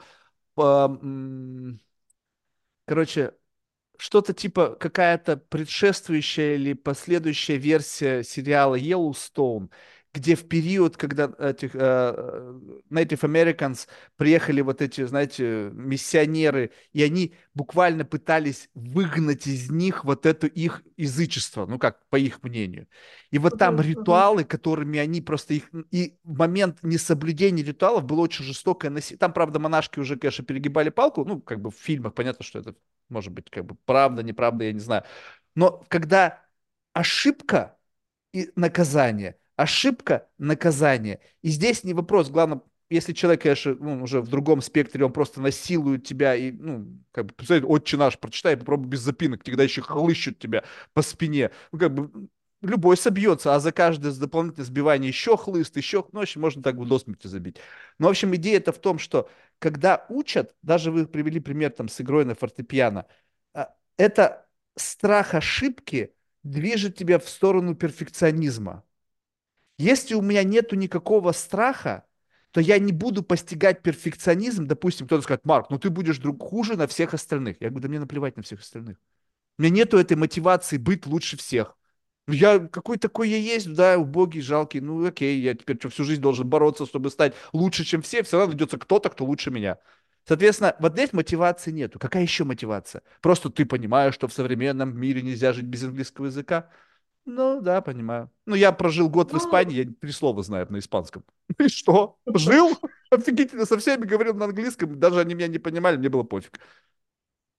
Ну, тут э, как раз, да, мотивация – это то, над чем нужно работать. И, наверное, помните, в советское время был такой мультик «Вовка в 50-м царстве», mm-hmm. когда Да, да, да. Вот этот мультик как раз по созданию мотивации. В педагогике есть приемы, которые позволяют эту мотивацию создавать. Это называется проблемное обучение. Давыдов и Ильконин его разработали, когда вы ставите ребенка в проблемную ситуацию, и у него возникает необходимость найти выход, и вот эта как бы, потребность найти выход может привести к тому, что у него возникнет вот эта мотивация. Если у него один раз получилось, да, то есть он испытал вот этот дофамин, то он дальше уже Опять игра. может... Чувствуете? Его Ну, поместили конечно, в да, проблемную ситуацию, как бы вот и он там случился, как в этом фильме, когда он не знает, что он внутри какого-то ритуала. Тогда да, но конечно образование не строится. Оно строится просто как бы, ну вот мы тебе дали, хочешь бери. Нет, почему? Там есть методики, э, которые позволяют э, создавать вот эту ситуацию мотивации. Ими просто начинаешь пользоваться. У меня, я прям несколько лет проводила эксперимент, вводила элементы э, ритуала в процесс обучения, и студенты по- показывали достаточно неплохие результаты. Можете привести пример, Ну, допустим, то вот как бы мы, как себя вот, допустим, исходя из ваших каких-то персональных ритуалов, вот вы знаете, что вам надо что-то сделать, и у этого есть какая-то совокупная польза от делания этого. И раньше вы, возможно, это делали, но, после... но как-то стало в последнее время просто не то чтобы лень, а ты как раз-таки просто не имеешь мотивации. Это не лень, это просто как бы я не понимаю зачем, как будто бы смысл пропал. И вот есть какие-то вот у вас такие вот лично персональные мои способы, как вот э, как бы запустить заново этот двигатель? ну, зарядка, заправить постель, сделать зарядку, накрыть на стол, принять душ, облиться холодной водой зимой. М. Да, когда вода ледяная. Это Да, надо зачем холодной водой обливаться? Ну, иммунитет, То есть вы себе просто, типа, зачем в холод? Ну, иммунитет. Я как бы вот какой-нибудь там эхиноцею выпью для иммунитета. Ну, то есть, Ну, то есть вот это, смотрите, есть определенное насилие. Вот у вас есть такое ощущение внутреннего ментального аудита, когда что-то делаете, и у это как бы есть цена. Утром, блин, холодный душ, супер неприятно, дискомфортно, да-да-да-да. Вот это все на чашу весов цены. И есть бенефит от этого. Некая там продолжительность жизни, иммунитет и вся-вся остальная эта история. И получается так, что вот это я получу сейчас. У этого очевидная цена. То, что я получу в будущем, получу, не получу, мы смотрим, как бы, смотришь, как бы, там, исследования, там, и людей из Ivy League School, там, Гарвард, Принстон, Йель, там, и, ну, и, и российские представители. У нас всегда вот, как бы, сколько людей, столько мнений. Ой, кофе вредно, кофе полезно. А когда задаешь вопрос в лоб, они говорят, так, Марк, ну это же очень субъективно. Тут субъективность и относительность. Во-первых, зависит от тебя, от твоей группы крови, от твоей генетики, предрасположенности. А дальше зависит от того, сколько профи. Одна кружка в день, может, и неплохо, а пять это уже плохо. Ну и как бы, я говорю, так, мне нужен бинарный ответ. Хорошо или плохо? Такого ответа нет. Я говорю, тогда можно ли бинарно сказать о том, что cold plunge по утрам это стопудово полезно? Потому что стресс нереальный. Каждое утро начинается со стресса мы узнаем, насколько каждодневное работать насилие себя стрессом не приведет ли меня к это крайнему инфаркту. У меня еще помимо этого стресс-факторов предостаточно. Может быть, мне избавляться от стресса надо как-то наоборот. Ну, То есть очень все вот так вот, непонятно. И поэтому, когда ты вот Ну, это в конечно, ментальном аудите начинаешь приводить свою табличку, свой дебет, кредит, как бы был профит, я не уверен. ну, э, бонус какой? Лучше себя чувствуешь, повышается работоспособность. Почему бы и нет? Э, Адрол Вот. Поднимает Да, ну нет, работоспособность. ну реально, зарядка. Разве она может приводить к тому, что ты начинаешь себя э, хуже чувствовать? От зарядки ты чувствуешь себя только лучше. Да, Более того, э, э, очень многим, у которых низкая самооценка, кто страдает от э, неуверенности, низкой самооценки, у которых там посттравматические всякие переживания э, в силу там сильных э, тяжелых, там, ну, у каждого по-разному случается. Первое, с чего начинается, работа над телом, над телом. Зарядка, накрывать на стол, салфеточки, готовить блюда для себя. Все начинается через тело, и мы возвращаемся опять к этому действию да, то есть само собой не происходит, да, человека держат ритуалы, даже вот эти повседневные, потому что есть сакральные ритуалы, да, религиозные, но есть еще ритуалы, э, которые связаны с тем, что делает меня человек. И сюда будет попадать вот это элементарный уход за собой, да, внимание к своему собственному телу, понятно, что если я себя очень сильно плохо чувствую, ни в какой душ обливаться не иду, да, ну, с температурой 38, понятно, да, но э, как только она снижается, я иду и обливаюсь. Почему? Потому что я начинаю себя лучше чувствовать. Почему бы и нет? Что нарушает противоречие. Как так случилось, что у вас температура 38, если вы каждое утро обливаетесь, что должно способствовать вашему иммунитету? Что-то тут уже не а работает. А вот, я не знаю людей, которые не болеют. Я не слышал таких. Все болеем, так или иначе. Кто-то просто чаще, кто-то... Да, ну я понял. Ну, вот э, через физику, как бы здесь, видите, я всю жизнь занимался спортом. Ну, то есть, сколько я себя помню, это был всегда очень изнурительный. И как бы абсолютно... То есть, это, знаете, когда я пытался, э, работал на уровне с людьми, которые занимались этим, ну, как бы на уровне, наверное, не, не, ну, э, рядом с людьми, которые занимались этим профессионально и не сильно от них отставал. Но не участвуя ни в соревнованиях, ни в чем. То есть это было просто насилие над собой во имя brotherhood либо какого-то, знаете, закрепления себя в качестве как бы, ну, какого-то статус-кво, что я могу, э, неуверенность в себе, возможно, связана с ранним детством, когда меня били там и все. То есть это все какой-то такой микс. И поэтому сейчас говорить о физкультуре, ну, знаете, как бы, ну, я физкультурой занимался, условно, очень долго, и поэтому себя смотивировать заниматься физкультурой, говорит, так, а что это такое? Представьте себе, что вы, условно, раньше занимались чем-то очень сложным. Ну, скажем так, вы занимались написанием каких-то статей, там, какой-то такой, ну, не знаю, какой-то очень серьезный интеллектуальный труд, там, peer-to-peer ревью, попытка попасть в какие-то самые известные. И потом вам говорят, ну, типа, как бы тебя это напрягает, давай просто пиши какой-нибудь, не знаю, как ширпотреб. Ну, какой-то, бля, вот просто вот, что тебе легко. Но это не будет интересно, это не будет стол excited, потому что, ну, что это такое? Ну, кому это? В стол там сжечь, даже в стол. Это как бы... Поэтому для меня занятие зарядкой я как бы себя смотрю, чем ты занимаешься, Марк? Зарядкой? Что это такое? Ну да, как бы да, спорт это вред для здоровья, зарядка это хорошо для здоровья. Но когда я не чувствую бенефита, я не чувствую от этого себя увереннее, я не чувствую об этого себя, что я готов, как бы, знаешь, как бы готов. Многие мужчины не готовы. Знаешь, вот это чувство себя готовым везде, оно прямо видно в глазах некоторых мужчин. Вот это точно готов. Неважно что, война, там, ядерная бомба, блин, метеорит, потоп, он готов смотришь на это, нет, чувак, ты не готов. Абсолютно точно. И вот зарядка не дает чувства готов. А то, что там в отложенной какой-то, я не умею, вот эти, умеет ли, я думаю, что только некоторые люди умеют жить такими длительными горизонтами. Это же прямо, мне кажется, отдельная черта характера, мыслить за горизонтом. Я думаю Совершенно о том, как верно. я буду себя чувствовать в 90. А у меня жизнь такая, я говорю, а если я доживу до 90, это вообще будет чудо. То есть, как бы, стоит ли мне думать до 90, если мой шанс дожить до 90, блин, не знаю, там, 60%. Ну, тут, понимаете, э, что вы для себя выбираете, да, потому что вот если ты садишься писать статью, ты должен ее писать каждый день. Почему? Потому что э, ты должен быть в процессе. Угу. И неважно, получится у тебя сегодня строчка, не получится, да, напишешь ты абзац, не напишешь, но ты статью открываешь и ты э, в ней вот прям вот в нее погружен. Это очень сильная такая погружательная да, работа. И тут все зависит от того, что вы для себя выбрали приоритеты. Да? Либо, э, скажем, все-таки себя создавать и преобразовывать, ну вот испытывать это преображение, либо вы выбираете то, что наслаждение, да? То есть вот я сейчас хочу испытать наслаждение ленности такой, да, потому что в чем прелесть ленности? Лежишь там, потягиваешься, хорошо еще, когда солнышко пригревает, и вроде не тепло, не жарко, ветерочек тебя обдувает. Да, это такая приятная нега, да? но мы же не только нега, да? мы негу можем себе позволить. А что находится в неге? В неге находится вот это усилие, которое заставляет принимать на себя добровольно дисциплину.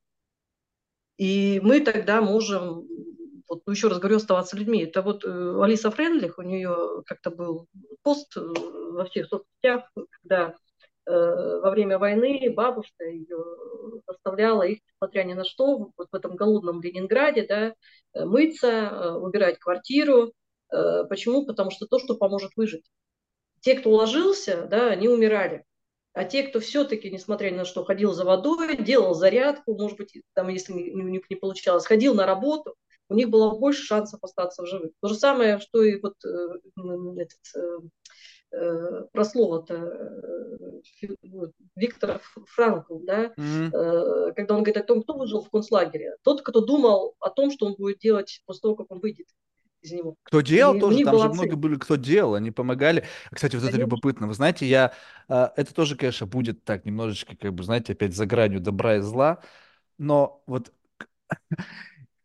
это супер, может быть, такой, знаете, э, странный подход. Но вот смотрите, я не знаю, бывала ли у вас такая в жизни ситуация, когда вы, помогая кому-то, помогали себе?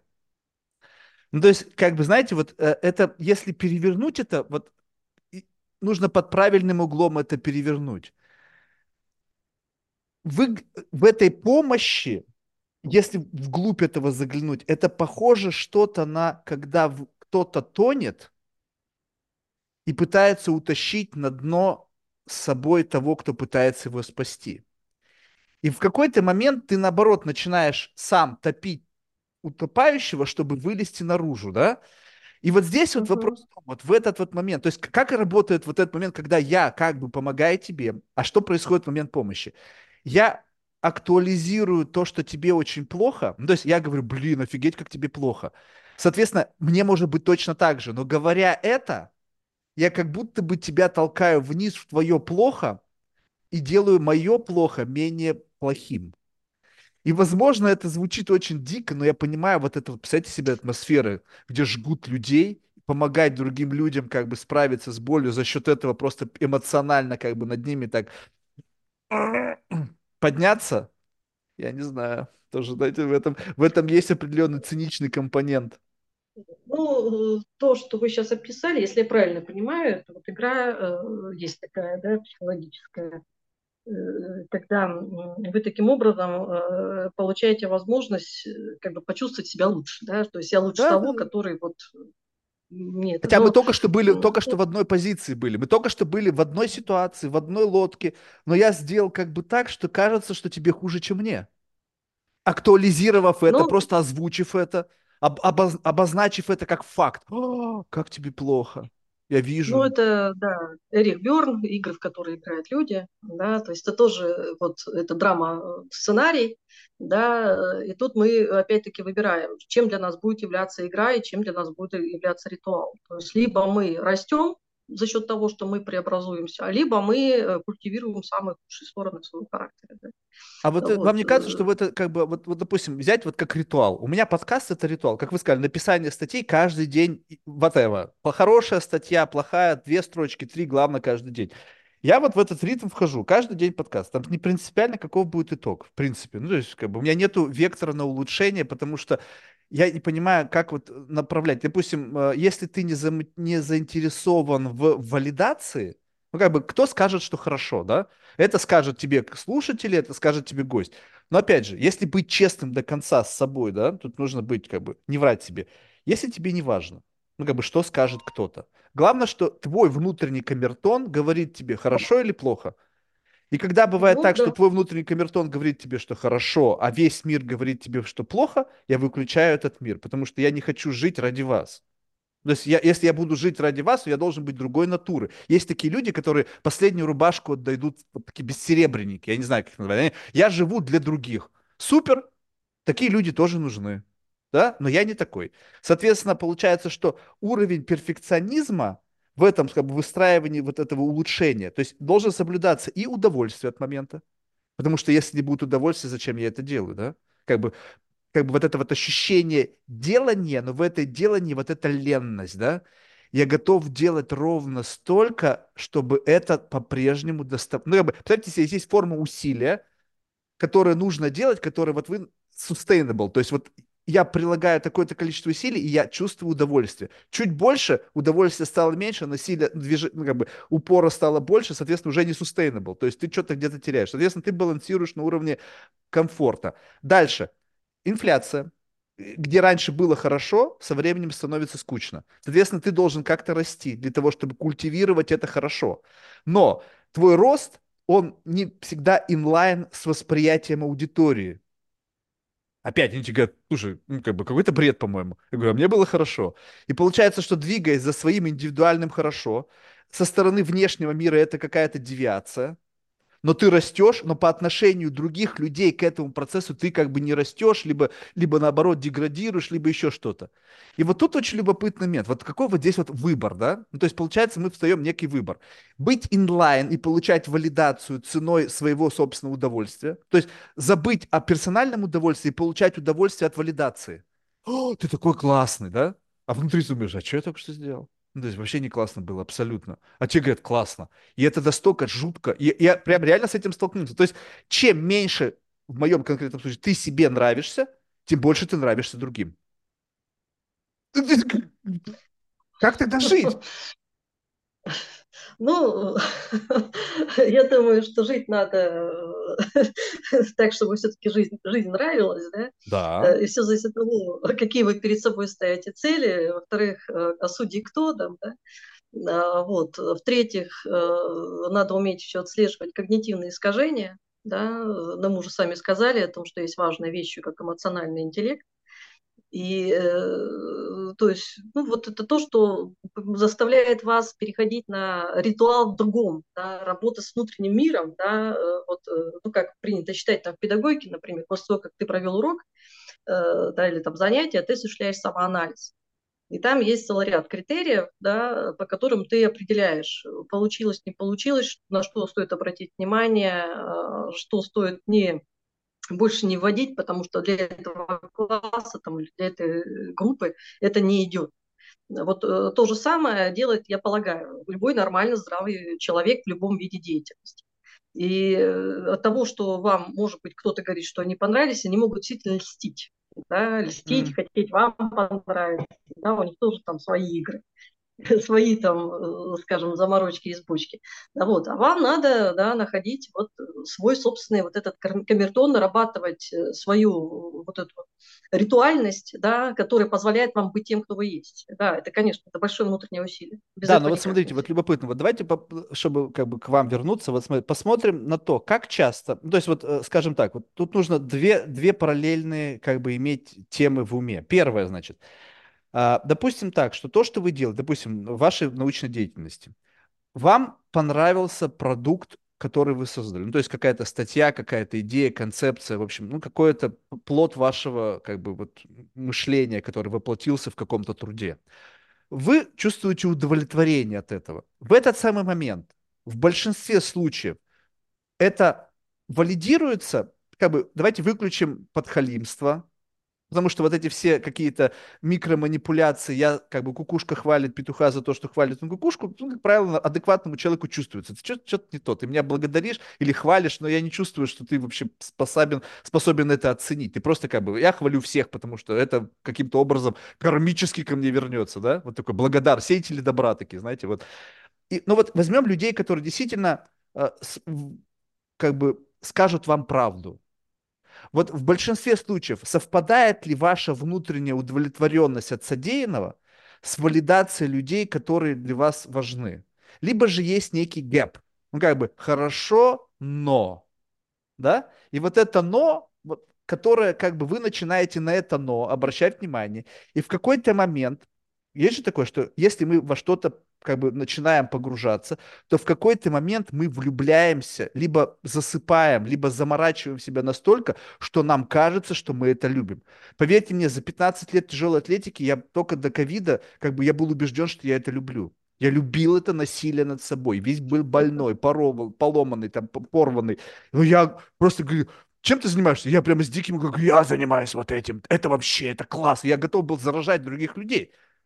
Но я потом как-то вот этот, когда slow down, slow down, у тебя рефлексия, у тебя вот это, и ты такой, так, погоди, а чем я занимался все эти годы? Я это любил? Нет, я это не люблю. А зачем мне это надо? За, затем, затем, затем, затем, затем, затем. А, ну понятно. То есть я нашел просто решение, ответы каким-то своим вопросам и себя убедил в том, что я люблю. Вот как бы вот этот бат. Я закрыл но, да?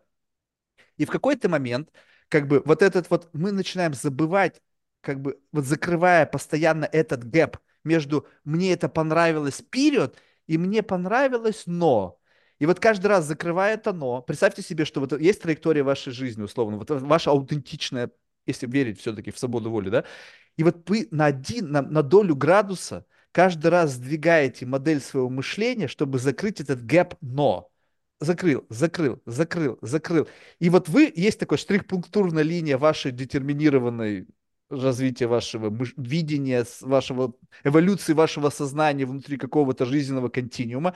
И вот этот вектор гравитации в сторону закрытия «но», и вы смотрите на свою жизнь, она вот как бы постепенно, и на лонг-кран раз, и вы в конечной точке как бы конца, там, где вы могли бы быть, если бы вам всегда шли, как бы мне наплевать на но, мне было хорошо и супер, либо постоянно двигались, сокращая вот этот зазор на но, где вы там. Вы будете, как вам кажется, вот в этих двух точках писать, вот это будет лучшая версия вас, либо та, которая постоянно сокращала зазор. Ну как, вот понятно, что это очень такой спекулятивный вопрос, но как вам кажется? Ну, э, знаете, дело все, все в чем, что вот э, в академической науке, э, конечно, есть момент, который называется «мне нравится», а есть правила. И э, ты на самом деле должен уметь работать в правилах. Если ты что-то открываешь э, такое, что в эти правила не вписываются, значит, ты тратишь долгие усилия для того, чтобы все-таки вписалось в правила. Есть фильм замечательный, советский, четыре серии, по-моему, «Солнечный ветер» называется. Тамана Каменкова играет главной роли. Э, главная героиня занималась наукой на стыке физики и медицины. И у нее шло 15, ушло 15 лет на обоснование вот этой проблемы. И все отмечали, что да, это интересно, но вот у нас такие правила. Но человек своей настойчивостью, да, доказательной базой доказал, что можно, и это нужно, и это область перспективы. Тут еще же, понимаете, есть то, что называется верность себе, а, да, э, когда вы выбираете себя, да, либо вы э, выбираете следовать за кем-то. В этом смысле очень хорош э, рассказ Достоевского, да, «Сон смешного человека», потому что все-таки литература, да, она тоже перформативна, да, она вот особенно романы там воспитания, да, тех или иных ситуациях. Э, и э, сон смешного человека в чем состоит? Да? В том, что попадает главный герой в рай, и все замечательно, и люди чудесные, он их возвращает. Возникает вопрос, как это становится возможным? Ответ очень простой. Те, к кому он попал, не имели стержня. Mm. Отсутствие стержня привело к тому, что они утратили свой дивный мир. И здесь э, ты должен следовать чему? Либо ты сохраняешь себя, либо ты себя утратишь. И это сложно, конечно, это моральный выбор. А сейчас который мы на самом деле... Когда да, оставаться конечно. собой и условно быть менее богатым, менее успешным, менее востребованным и быть не собой, а подыгрывать каким-то, ну, как бы, как это, знаете, некому гайденсу тому, кем надо быть, чтобы быть кем-то, да, и вот тут вот такой внутренний диссонанс, или как там, когнитивный диссонанс, там, когда между тем, кем, ну, как бы люди просыпаются, говорят, я живу не своей жизнью. Я говорю, ну, так, что тебе мешает? Если ты чувствуешь, что ты не живешь не своей жизнью, что мешает тебе вернуться в свою жизнь, ну, тут уже понимаешь, Марк, я уже слишком глубоко завяз там в обязательствах. Я говорю, ну, все понятно. Ну, то есть, как бы, когда, какие претензии? Почему у тебя... Это же любопытно. Вот э, когда ну, то есть, когда вот эта штука включается, да, когда вы начинаете чувствовать, это прям вот на уровне ощущений, я не я, да, вот следование какому-то внутреннему, какому-то такому пути, вот когда ты чувствуешь, есть вот мое и есть не мое. Если это включается в 40, то ты уже очень Ничего глубоко страшного. завяз. Уже не вернуться, уже продолжай. Уже бессмысленно. Если это включилось в 10, то у тебя есть шанс прожить нифиговую жизнь. Э, нет, дело все в том, что неизвестно, э, где нас долбанет, да, когда мы вдруг проснемся и вдруг выяснится, что мы живем не своей жизнью. В этом смысле, опять же, отправляя к литературе, есть чудесный рассказ у Тэфи, Надежды Тэфи, «Несение креста». Да? Молился человек Богу и говорит, зачем же ты мне дал крест, дай мне друг. Ну и Бог предлагает ему там кресты на ну и человек один, значит, там большой, другой маленький, третий слишком тесный, широкий четвертый, ну вот он перебирал, перебирал, вдруг берет крест, который, о, как замечательно, и удобно, и нести хорошо. А Бог говорит, а это твой крест. Mm. Поэтому тут, э, знаете, жизнь – это вещь очень сложная, конечно же. И э, уметь целеполагание, да, задавать себе вопросы. Чем раньше э, вот эта рефлексия проснется, а, кстати, она опять-таки просыпается через тело, и это связано с тем, когда человек осознает свое «я». И очень часто это делают рано дети благодаря своему телу. Ну, например, могут произнести о том, что вот раньше ты меня там болтал, ну вот младенца, да, можно всяко разно болтать, ему хорошо. А через некоторое время ребенок подрастает, ему это уже не нравится. Да, потому что вот эта гибкость младенческая, да, она уже утрачена, и ты уже им не покувыркаешь, да, как тебе вздумается. И все, и ребенок может задать вопрос, да, почему мне раньше было хорошо, а теперь мне плохо. И это запускает процесс рефлексии. Чем раньше этот процесс запущен, чем раньше человек осознает я, тем больше он будет задавать вопросы. Кстати, спорт, занятие математикой, занятие музыкой, особенно профессиональные в раннем э, возрасте, потому что музыканты, спортсмены – это раннее, раннее обучение да, э, профессии, оно приводит к тому, что это дети, которые задают себе вопросы, что это делать.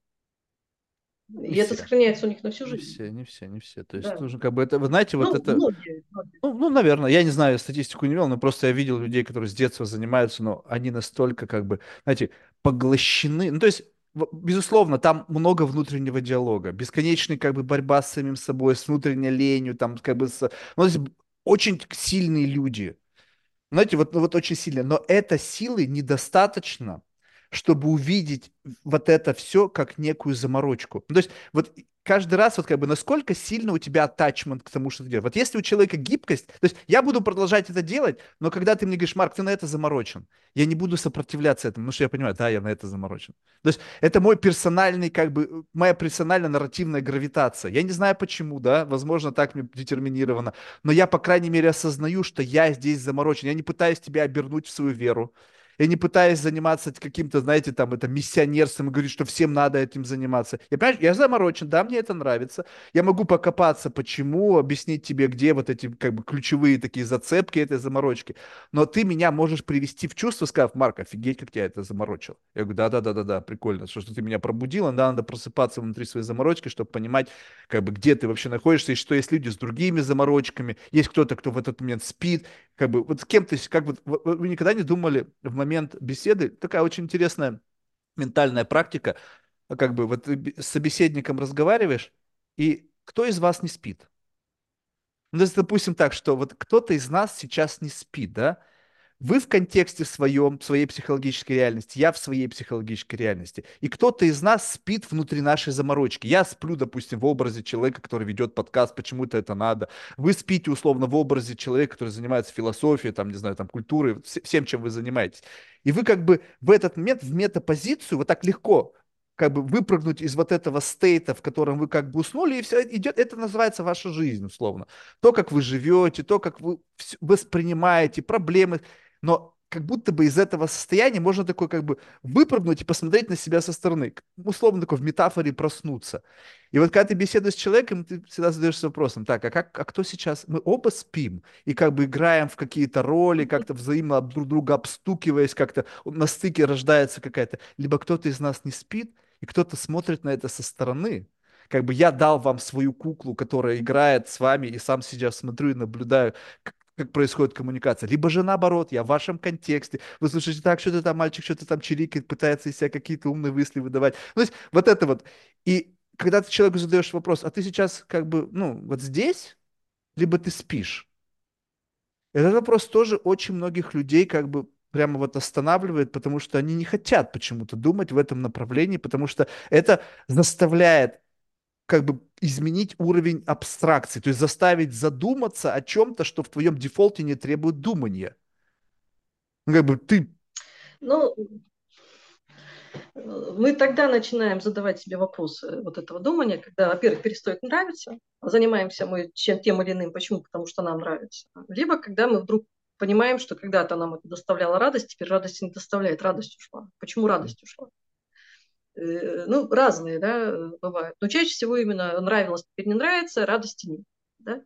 И поэтому это то, что может заставить нас проснуться, да, причины, на что я потратил всю свою жизнь. Да, вдруг выясняется. Это, как-то Константин Райкин, э, который говорил о том, что он вдруг на какой-то момент, играя круглые сутки да, в своем театре, вдруг заметил, что, оказывается, так жить больше невозможно. Что нужно все-таки замечать, что есть весна, зима и лето, которые он не Представляете замечал. себе, вот насколько, Да? то есть вот сколько надо энергии, чтобы отдалиться, вот достигнуть escape velocity своей нарративной гравитации, чтобы как бы взлететь вот на эту орбиту и посмотреть на себя ты, будучи величиной там театра, кино, там известный человек, осознавал, насколько ты miserable, насколько ты заложник своего образа жизни, который полностью потребил тебя. То есть он всосал все тебя, и у тебя нет возможности видеть то, что как бы не предусмотрено окошечком твоего, как бы, знаете, вот мы живем, вот условно, и смотрим на мир через какое-то очень специфическое резное окошечко, предос- как бы, которое каким-то образом для нас создано вот как бы в рамках вот этого такой детерминизма. И вы не видите что-то другое, видите только через это окошечко всегда. Это, Ну, это одержимость определенная, да, профессии, потому что эта одержимость делает великих великими на самом-то да. деле, да, потому что если ты не будешь круглые сутки пахать, да, ты не будешь тем, кто ты есть. А, Вот. Но, с другой Подождите, подождите, стороны, вот вы давайте так рассмотрим, что одержимость может быть одинаковая. Вот просто попытайтесь, что одержимость, но не значит, что будучи одержимым, ты станешь великий. Можно быть одержимым идиотом. можно. Так? То есть одержимость не Вот. ведет к величию. Одержимость это просто стейт. В этой одержимости мы можем быть разными. Мы можем быть великими, мы можем быть абсолютно бездарностями, абсо- злыми гениями, бестолковыми э, ничтожествами. Ну, в общем, это, это не означает, что одержимость это путь к достижению цели. Такой великой. Нет, нет, я имею в виду, что именно как раз э, вот э, говоря вот о великих актерах, там, да, великих писателях, потому что вот э, когда умерла Мирошниченко, да, в августе, и на Ютубе там было много всяких фильмов там про нее, и одно из интервью, которое я смотрела, где она сказала, да, вот я впитала в себя ценности малого театра, и я их несу. Я буду выходить на публику до тех пор, пока я способна нести образ э, актрисы малого театра. Как только я перестану это делать, я уйду. И год она, собственно говоря, вела за творческий образ жизни. Понятно, что это был очень тяжелый для нее год, потому что, говорят, она друзьям звонила говорила о том, что она умирает, но она поняла, что она не может быть в образе. А она кто? Она актриса МХАТа. Актриса МХАТа в себя включает вот это, вот это, вот это. Это определенная дисциплина, да, это труд, это отказываться от личного счастья, да, и от многого чего, но это сделали ее великой актрисой. Я вот в этом смысле имею в виду. Понятно, что если мы посмотрим на виды одержимости, да, и патологической в том числе одержимости, то э, это совершенно другое. Я не это имею в виду. Я говорю о том, что если вы выбираете для себя э, определенное э, желание испытать чувство, да, вы идете на спектакль, потому что перформативное действие театральной площадки да, позволит вам испытать вот это чувство. Вы можете использовать повседневные ритуалы, да, заправлять постель, мыть полы, делать зарядку. Да, это определенным образом вас тоже будет конструировать. Вы можете вступать, э, попадать, ну вот есть такая реляционная эстетика, да, когда э, вот перформативы, да, которые создают очень интересные продукты, да, когда формируется выхлоп в виде сформированных отношений. Да, то есть вы попадаете в такие события, в результате которых вы э, в состоянии выстроить отношения с людьми, с которыми вы бы никогда бы не выстроились и не пришли на э, вот это театральное действие, да, например. И вот как бы мы не, э, куда бы мы ни разворачивало бы нас, да, мы всегда будем иметь дело с нашим собственным телом. И вот это наше с вами тело, оно нуждается в чем? В дисциплине. Да? Мы с вами чувства получаем, испытываем, мы с, ними, мы с ними прорабатываем, либо не прорабатываем, либо мы получаем опыт, либо мы не получаем опыт. И человек должен четко понимать, да, что он должен сам ставить цели, достигать их. И самое главное, что в этот мир он пришел, чтобы получить опыт. И в данном случае перформанс, ритуал – это то, что позволяет нам этот опыт получить. Потому что опыт – это ценно, да, это то, ради чего мы, собственно говоря, живем. Вот только об этом речь. Да, ну а и что если, если посмотреть на это с позиции, формально, не знаю, насколько вы разделяете, с позиции детерминизма? Ну, скажем так, вот вы сейчас, прорисовав, вот, как бы, ну, как бы так, обозначив некую такую абсолютно целенаправленное продвижение по жизни, наполненное выбором во имя увеличения, значит, э, experience ов, которые позволят как-то расширять вот эту палитру. А что если, ну, просто исходи, просто ради эксперимента, посмотреть на некую такую, на некий фатализм жизни? Что весь набор experience ов и всего того, что вам суждено в жизни испытать, вплоть до похода в театр, э, там, прочтения книги и все остальное, это просто как бы одна из гипотез, с которой должны вы как, как такой, знаете, как э, экспериментальный модуль некой теорией эволюции, вы должны прожить вот такую траекторию во всех многообразных траекториях. Причем, если посмотреть так на 8 миллиардов людей, можно архетипировать по траекториям жизни. Многие люди живут очень похожую жизнь. Да, я был там, где ты был? Окей, я был там в Египте, я был в Турции. Ну, окей, разница невелика, да. Большими мазками, если смотреть на жизнь, то можно событийную насыщенность большинства людей упихнуть такие очень простенькие архетипы. Внутри там, да, сложно есть, но опять же, внутри семьи, да, тоже можно. О, вот такого у нас не было, а вот такое у вас было. Но обязательно найдется тот, у кого было плюс-минус то же самое. Причем до самой жести. Потеря близких, детей, родителей. Ну, то есть все где-то у кого-то когда-то было. Если не в этом эволюционном срезе, то в предыдущем, либо, ну, как всегда, это повторяющееся событие. Так вот, в этот момент, вот скажем так, вот, если я заложник этого детерминированного сценария, ну, как бы вот я живу жизнь, даже мои слова, которые я сейчас говорю, я говорю их не потому, что я хочу вам их сказать, а потому что мне сделано вам их сказать. И вообще наша встреча предопределена зачем, непонятно, но мы части такого большого сценария, в котором нам удостоена какая-то такая, ну, на мой взгляд, моя лично незначительная роль, да. Вот, вот все. И не больше, не меньше. Вот эти все наши попытки, знаете, сейчас, когда я слышу рассуждения людей, как бы человечество настолько эгоцентрично, что оно пытается все взять под свой контроль. Мы познаем Вселенную. Я говорю, да кто такие мы? По сравнению с Вселенной. Да 30 секунд вы живете на этом мире, вы уже познаете все, это все ваше, Вселенная через нас пробуждается, Вселенная... Я говорю, ну кому? Ну перестаньте этим заниматься. Ну, как бы, может, мы вот, мы вот те, кто есть, как бы мы как-то вот с большого взрыва, движение частиц пошло, в какой-то момент эти частицы собрались в то, что сейчас с вами говорит, спустя там какие-то миллиарды лет эволюции, и я сейчас как бы в полной уверенности, или кто-то другой говорит, нет, это я принял это решение, это я этим руковожу. Ну, а где доказательства этого? Ведь нету как доказательства противоположной, так и этой части. Соответственно, мы можем жить в такой некой ну, как бы параллельной реальности. Ну, можно, конечно, жить и параллельной реальностью, но нам еще важно научиться жить осознанно. Да, вот, ну вот это вот осо- осознание вашей, да. вашего фатализма разве Конечно, не может быть формой осознанности? Э, ну, фатализм фатализмом, да, ну, например, есть начало, есть конец, да, угу. этой жизни, но э, научиться мыслить ясно, осознанно, почему бы и нет? В данном ну, случае... Вы осознанно видите, что вы внутри живете сценария. И, возможно, сам сценарий предполагает, ну, что вы один из тех, кто Дело увидел, в том, что, что когда вы сценарий. осознаете этот сценарий, вы после этого начинаете его менять. Нет, подождите, Потому как вы можете знать, вы что в этом... Вы читаете книгу, вы читаете книгу про какого-то персонажа. Да.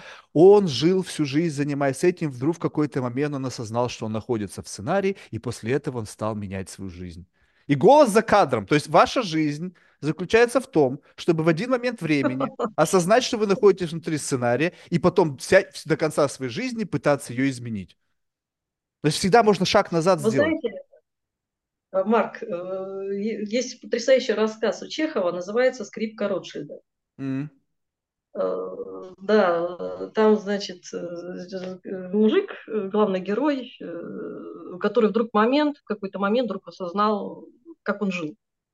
И, оказывается, ребенок у него даже был, который умер. Оказывается, жена у него есть, которая вот тут вот лежит это вот на кровати-то на соседней.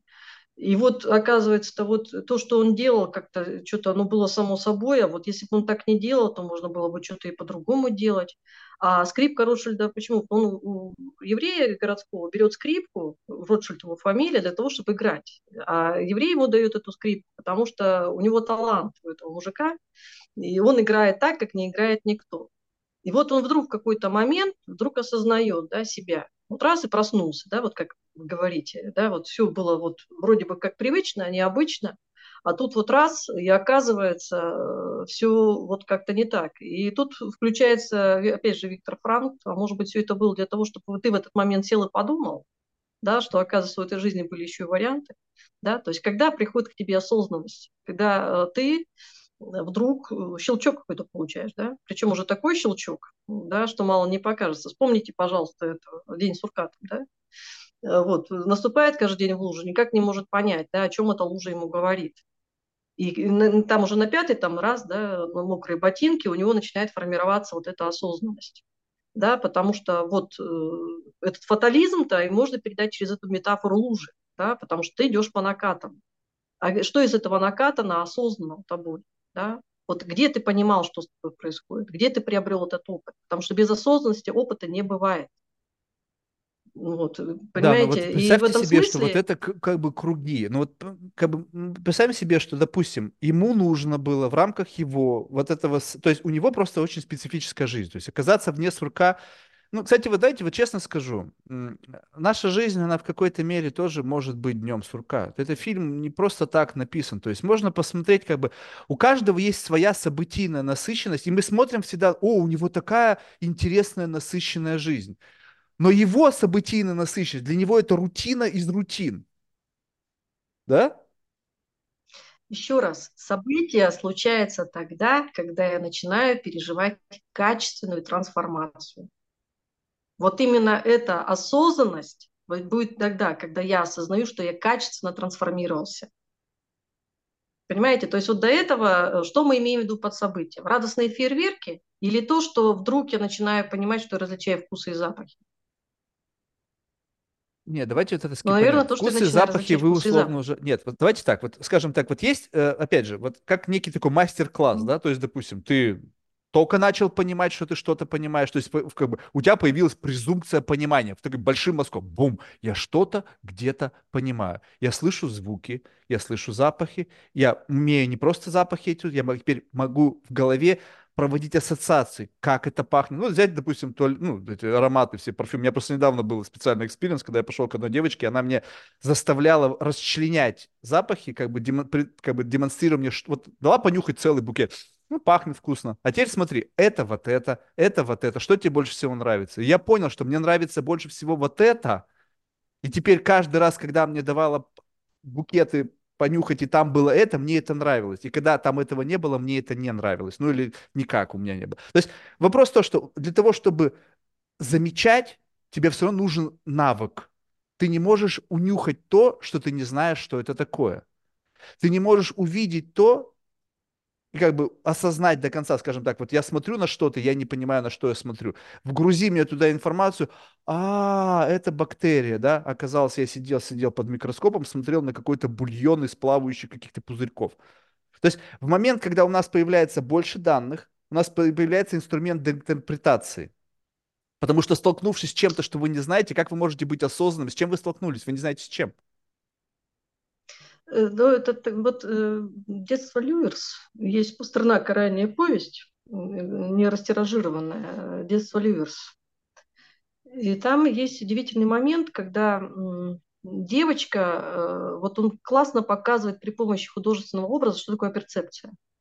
А перцепция, когда мне бац, и стало ясно. Да? То есть вот она, например, ее подносит там к балкону, взрослый играет в карты, она видит огни, и вдруг выясняется, что это не огни, а малаховка.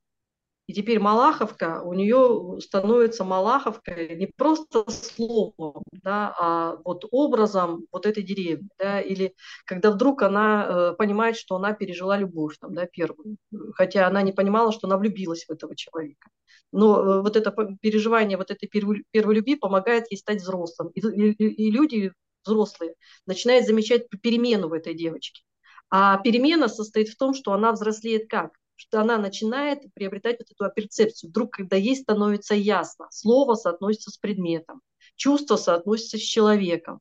И это событие, да, событие, случающееся внутри нашей души, которое приводит к тому, что мы становимся другими. Вот о чем речь. Естественно, но я об этом говорил. Помните, а тут как Deception without attention. Да. Мы живем в мире, где да. мы с чем-то взаимодействуем, но мы не осознаем специфику нас. Огни. Я, у меня нету а, понимание, что за огни. У меня есть восприятие, которое как бы лишено некого понимания. Так вот, вопрос в том, что если мы говорим об осознанности, то вопрос, насколько вот это вот, ну то есть есть некий такой адекватный предел внимания. Ну представьте себе, что вы у меня был разговор, знаете, с одним там этим практиком осознанности. Он говорит, Марк, вот посмотри, вот бывают люди, живущие там на побережьях, там, не знаю, в небоскребах, и у них там на вид, и они подходят к окну, они ничего там не видят. Я говорю, хорошо, а что ты видишь там? Он говорит, ну я вижу там закат, горизонт, море. Я говорю, а представь себе, давай дальше двигаться. А что если теперь в каждый пазл ты начинаешь видеть? То есть где вот этот вот адекватный фокус, на чем мы концентрируемся? То есть я смотрю, это прозрачно, но это воздух. Там молекулы. В этих молекулах там есть что? Кислород, азот, там водород. То есть вот до какой степени можно в этот робит-холл приближения к каждому из объектов взаимодействия в окружающем мире погружаться? У тебя не хватит просто процессинга твоего и знаний. То есть ты должен быть и химиком, и физиком, и, не знаю, там кем угодно, чтобы вот картинку полностью интерпретировать до молекул, да? вернуть все в какую-то молекулярную структуру и понимать вот это вот. Я делаю зум-ин, зум-аут. Вот я в мире там какой-то квантовом, вот я в мире людском, вот я вообще уснул, да? И получается так, что мы все равно живем в какой-то доле прогресс, погрешности что-то мы видим, мы не знаем, что мы видим, но у нас есть такое как бы дефолтное восприятие этой, этого, этого, этого образа, этого объекта, вот в этих дефолтах. Но как только ты понимаешь, окей, я сейчас нахожусь в неком таком ограниченном режиме восприятия этой реальности. Дальше. Я могу виртуальную камеру повернуть, я буду смотреть сейчас на это. На что я смотрю? Почему я это вижу, почему я хочу на это смотреть. И тут возникает необходимость в, неких, в неком инструментарии для рассмотрения. Потому что если нет вот этого момента декомпозирования, то есть должен инструментарий, должна быть правильный тезаурус, ну, и все остальное. Соответственно, вот этот мир, в котором как бы все эти вот осознанные ребята, я говорю, вы живете в неком своем комфортном э, направлении рассмотрения. Ну, то есть как бы вот, вот здесь вот ты что-то видишь, Здесь у тебя есть достаточное понимание, здесь у тебя есть достаточный э, как бы инструментарий для того, чтобы с достаточной долей приближения понять, на что ты смотришь и как бы это осознать. Шаг вправо, шаг влево уже не факт, что ты осознанный. На каком уровне ты видишь вот это состояние? Где ты как бы вот здесь сейчас, где ты сейчас находишься? То есть ты насмотришь на какой объект, в каком приближении к некому самой конечной точки, если таковая есть, там говорят бозон Хиггса, да, что если там еще что-то можно распаковать, да, что если там еще что-то, а что если это вообще фрактал бесконечный, да, как только мы приближаемся к некой точке, бум, не значит, что как бы дальше не распахнется новая вселенная, да? И вот как бы получается, что всегда мы где-то на каком-то уровне глубины нашего восприятия момента. Но как только ты начинаешь Конечно. тренировать вот эту штуку, то в принципе понятно, как это работает. Дальше уже вопрос. Как бы вы сказали, что как бы мне кажется наоборот, что как только ты отпустил вожжи, ну, то есть, как бы, окей, моя жизнь – это совокупность стахастических событий, то в этот момент я могу начать наконец-то смотреть по сторонам, потому что я понимаю, что лошадью не надо управлять. Мне не нужно тратить время на то, чтобы лошадь куда-то направлять, потому что она сама куда-то едет. А я теперь со своей повозки могу вместо того, что смотреть, не попала лошадь в колею, там, куда я еду, потому что она сама как будто бы знает. Вот у вас был experience катания на лошади? Ну, прям на, на, на, ну, на, на лошади. Катание... Нет? Нет, нет. Очень странный experience, я вам скажу. Нет, ни разу, ни разу. Я вам скажу, что очень странно. Я не понимал временами, кто кем управляет. Ну, не удивляюсь, да. Ну, то есть, как бы, Но... так, погоди, а мы куда едем? Куда я хочу? Либо куда ты решила? Да? Ну, то есть, вот это вот. И как только ты, ну, ты, но тут возникает какой-то симбиоз, и кажется, что вы в моменте вместе движетесь, как бы куда-то ты как будто бы прям... Им... Ну, это уже, да. Вот, это но это понятно, что не про моя история была, потому что я первый раз на лошади был. Но вот когда я смотрел таких опытных наездников, да, они прямо в тандеме, вот так. А теперь представь себе, что ты начинаешь осознавать себя в тандеме со своей жизнью. Тебе не нужно тратить время, настолько ты довел до автоматизма понимания вот этого момента, что мне не нужно больше быть там. Моя жизнь куда-то сама меня приведет. В радость, в горе, в печаль, в тоску. Не знаю, какое количество событий, сколько глав вообще в моей жизни.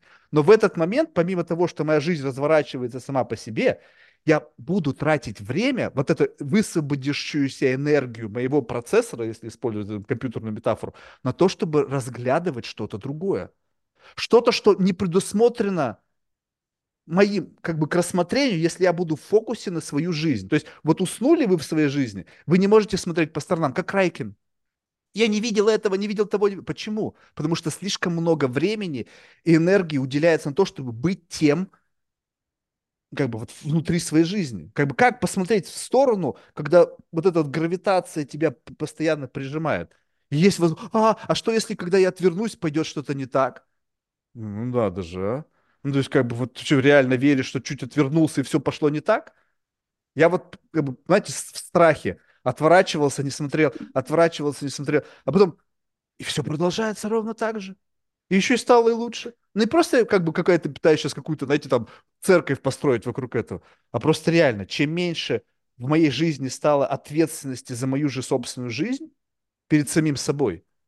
Ну, то есть как бы, ну окей, Марк, у тебя будет что-то. Если ты сейчас как бы на что-то ну, занимаешься каким-то попустительством, условно, видишь проблему, ее не решаешь, ждешь, что она сама разрешится, и это приведет к чему-то плохому, ты принимаешь моментально ответственность, которая возникнет, чтобы потом не было, знаешь, о, я не думал. Да, я принимаю.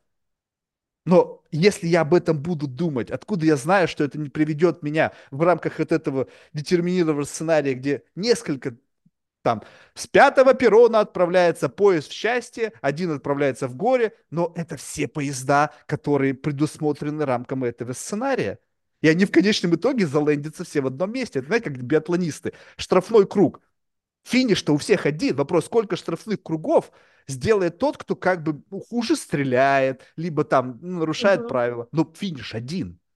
И у меня есть один финиш и какое-то количество предопределенных, предопределенных дорог к направлению к этому. А я говорю, а какая дорога абсолютно органическая?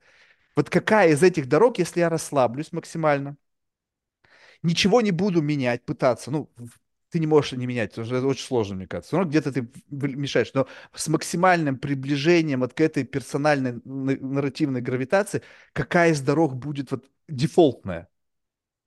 Вот это же получается самая простая, самая органическая. Ну, простая не значит, что это просто будет. Я имею в виду, что как бы вы build-in для этого конкретного пути. И дальше уже чуть-чуть меньше вы для этого, чуть-чуть меньше для этого. Кстати, рожденный метр пятьдесят захотел играть в NBA. А. Мучительная жизнь его будет. Мучительная, да, конечно. Ну, ну вот. надо сказать, э, что тот, кто рожден метр пятьдесят, его тело, это и есть его судьба.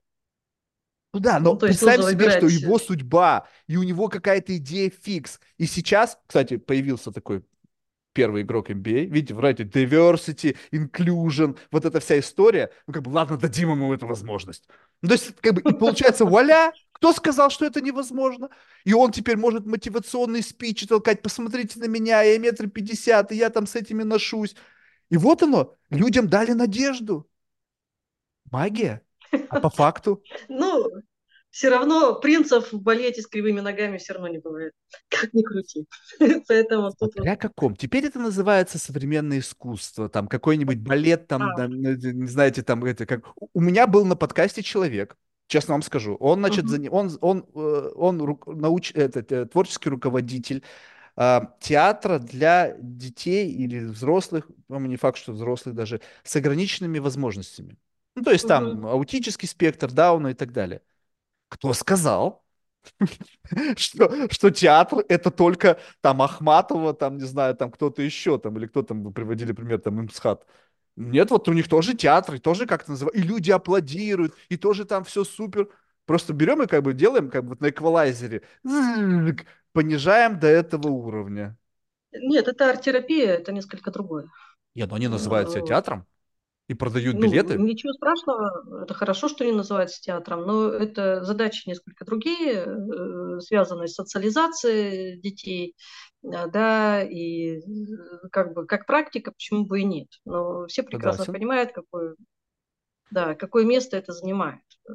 Поэтому тут, как бы, помните, наверное, раньше при каждом заводе был свой театр где рабочие после работы, свой хор, свой танцевальный ансамбль, а, свой спортивный, своя спортивная команда, то есть почему бы и нет, да. Вот. А так теперь вот э, по другому принципу объединяется. Не по принадлежности к, скажем, предприятию, а по принадлежности к судьбе. Там, да? Э, вот. Поэтому ну, все право имеют, да, почему бы и нет. Но тут ведь э, речь идет о том, что будет являться образцовым, да? что будет являться каноном. Вот. И вот, вот тут, и вот получается так, что вот в этом каноне, опять же, нет предела совершенства. У нас есть некие канонизированные персоналити, которые задают всем как бы движение. У этих персоналити, как правило, есть достаточный уровень валидации, благосостояния, еще чего-то, что является магнитом туда, да? То есть главное, чтобы было ролл модел. Нет, нет, нет. Канон – это то, что формируется достаточно длительно. Попасть в канон – это очень сложно. Э, это не так-то просто. Так это невозможно. Тебе суждено быть каноном для того, чтобы презервировать идею канона в человечестве. Если я захочу стать великим, моего желания будет недостаточно. Даже я могу всю жизнь положить на это. Всю жизнь я буду стараться, стараться лучше всех. Ну, сказать, Марк, ну, мы оцен, оценили твою тягу, значит, твоя жизнь, мы видели, что ты старался, но, извини, мы не впишем тебя в канон, так что ну, вот, например, у Плесецкой, да, при, всем, при том, что сколько она станцевала там балетов, да, балет, который создан ей как канон, это, конечно, Кармен Сюита. Все, это Плесецкая, и это, поэтому она великая, потому что она задала канон. Да. Э, и тут как ни крути, да, если эпос его корсаром, да, все, вот он задан, и дальше будут все следовать ему. Это на самом деле большое стечение обстоятельств, труда, таланта, и очень много. И желания мало, да, только одного собственного, нужно еще иметь данные. А данные опять физические, да, нашего тела, опять наша судьба. Что мы с этим сделаем, это уже наш выбор. Как ни крути. Но делается, достигается это все при помощи дисциплины. Как тоже, как э, не выворачивайся. Вне не, ну что если изначально вот в этом биологическом юните, да, вот в этой генетической лотерее, там ее восприимчивость, как бы, как бы есть плод какой-то программе, который предопределяет твою высокую дисциплинированность. То есть, либо как бы готовность... Вот, ну, вот есть люди, я знаю, абсолютно недисциплинированных, они вообще себя ничего не могут заставить делать. Я говорю, как ты? Я говорю, ну какая-то ерунда, ну что ты? Говорит, я либо начну, потом забуду. То есть, ну, как бы у них очень все с этим плохо. И я, с другой стороны, понимаю, а зачем этому человеку мучить себя чем-то, как бы, э, что у него это, ну, как бы не настроено. Ну, то есть, как бы где-то убыло, где-то прибыло. Зачем пытаться компенсировать? То есть, тебе это насколько вредит твоей жизни? Ну, кому-то, наверное, вредит. Тогда это, извините, проблема, и вам нужно с этим решать. Но тебе мешает то, что ты не дисциплинирован? У меня вот есть девочка, она абсолютно дисциплинирована. Я говорю, а мне, мне вообще пофиг. Ну, я живу и живу. Ну, да, я не дисциплинирован. Ну, у меня, слава богу, получились богатые родители. Моя недисциплинированность компенсируется помощниками и моими финансовыми возможностями, которые позволяют мне нивелировать мою недисциплинированность. Зачем мне париться и стать дисциплинированным? Я буду лучше двигаться в том направлении, куда я. Так вот, представим себе, что наша жизнь, она как бы дает нам сразу же наши условно такие предрасположенности к чему-то. Иногда даже в детях иногда бывает. Вот у меня куча племянников, но иногда смотришь, ну как бы, как бы, как так получилось? Одна семья. Вот у меня вот есть там значит, любимая моя племянница, на нее смотришь временами, я как бы просто удивляюсь. Я говорю, как вот у нее есть там сиблингс, да, вот, и как бы они, она абсолютно другая по отношению, она как бы целенаправленная, она почему-то делает, что другим абсолютно неинтересно. Как так? Один environment, одна школа, одна семья, одна семья, большая семья, я часть этой семьи. И я смотрю, и у нее другая, вот прямо при всем, при всех данных, один, одна еда, одни игры, которые они шерят, одни родители, и она прорастает совершенно по-другому. Я убежден, что она будет отличаться очень сильно от всех остальных этих. Ну, если как бы ничего в жизни какого-то такого страшного не произойдет. Получается, что? Ну, как бы есть какой-то базовый модуль, на который накладывающаяся объективная реальность, объединяющая нас всех, ауткам этого взаимодействия будет другой другой, другой. И вот этот вот вектор, мы вышли все из одной точки. И вот как вы знаете, вот поползли в разные направления. Почему? Потому что мы изначально были, наш центр нарративной гравитации притягивает что-то, что не притягивается у вас. Ну, еще раз, это наше тело, э, наша способность переживания, наша способность к рефлексии. Она, э, вот еще раз, где кого стукнет, э, где случится вот эта перцепция, да, с кем, неизвестно. Потом еще впереди там возраст подростковый, подростковый возраст очень сильно людей меняет, поэтому, ну, как бы, как оно там пойдет, действительно, еще никто не может сказать. Но вот еще раз, наши телесные реакции и наше собственное переживание нашего тела, ощущений во многом дает нам в дальнейшем задел на наше будущее. Ну и плюс, что понравилось, что привлекло внимание. Да, Опять же, что далее. А привлекло а внимание, потому что у тебя есть какая-то предвзятость к тому, что тебя привлекает больше это, чем вот это. Ну да, где-то зацепило да, вот цепануло и все, да, ведь э, и, и тут вот все, и только вот это, дайте, я буду вкалывать для того, чтобы у меня это было. Я это преодолею, я это добьюсь, потому что мне нужно знать причину, почему это сработало, ну вот сработало и как мне это исправить. Да, конечно, есть такое. Но ну, есть да, другое, как, да, как, можно... это можно, как это можно не называть детерминизмом? Ну, то есть, как бы, как бы ты по факту попробуй вырваться из этого, когда ты видишь сигнал какой. Этот сигнал для Марка, ты, ты, ты, ты, ты, ты, ты. Я говорю, так, как бы, я вижу этот сигнал, и это специально для меня, и я уже чувствую, как меня туда тянет. Я уже прямо чувствую. Вы знаете, в разговорах, я не знаю, часто у вас это бывает или нет, когда вы ловите себя на мысли, что вот сейчас я скажу что-то, что на самом деле я не хочу говорить, но так правильно сказать. Как бы вот это чувствуешь, а раз сгладил угол, вот это вот ощущение. То есть у меня есть флоу, какой-то аутентичный. И в этот момент бам, потому что кто-то, как другой человек, который предполагает, тоже как это перцептрон, да, который будет как-то реагировать на то, что я сейчас скажу. Я понимаю, как бы в рамках вот этого анализа, что так сказать нельзя по какой-то причине. И чик, я чувствую, как бы, я, опа, я сказал что-то, что дол, не, не должен был сейчас сказать, либо сказал бы, если был бы другой человек на этом месте. И вот это вот ощущение как бы по жизни, оно очень сильно, я не знаю, как, ну, как бы, можно ли говорить о том, что это мой выбор? Это не выбор, это как будто бы меня вынуждает что-то, как другое общество, окружение, делать и вести себя соответствующим образом. Ну, это говорит как раз о том, что мы с вами многофакторные.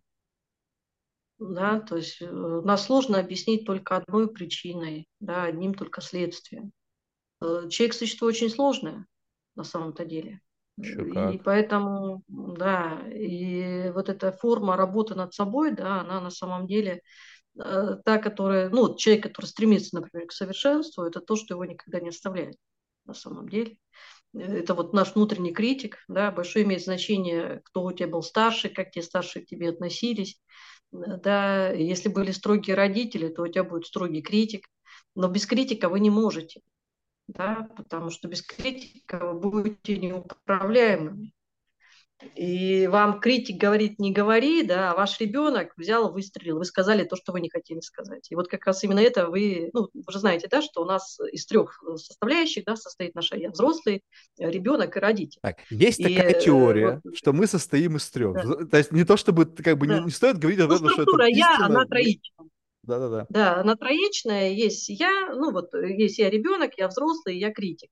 И когда вот между этими тремя составляющими существует гармония, да, то все в порядке. А когда что-то на другое заходит, уже мы начинаем дискомфорт. И вот то, что вы сейчас как раз сказали, это вот был э, как раз, скорее всего, конфликт между критиком, либо ребенком, либо взрослым, да, когда критик вам говорит, так не делай, а взрослый говорит, нет, так надо делать. А кто такой критик? Критик – это родитель. То есть я родитель, я ребенок, я взрослый.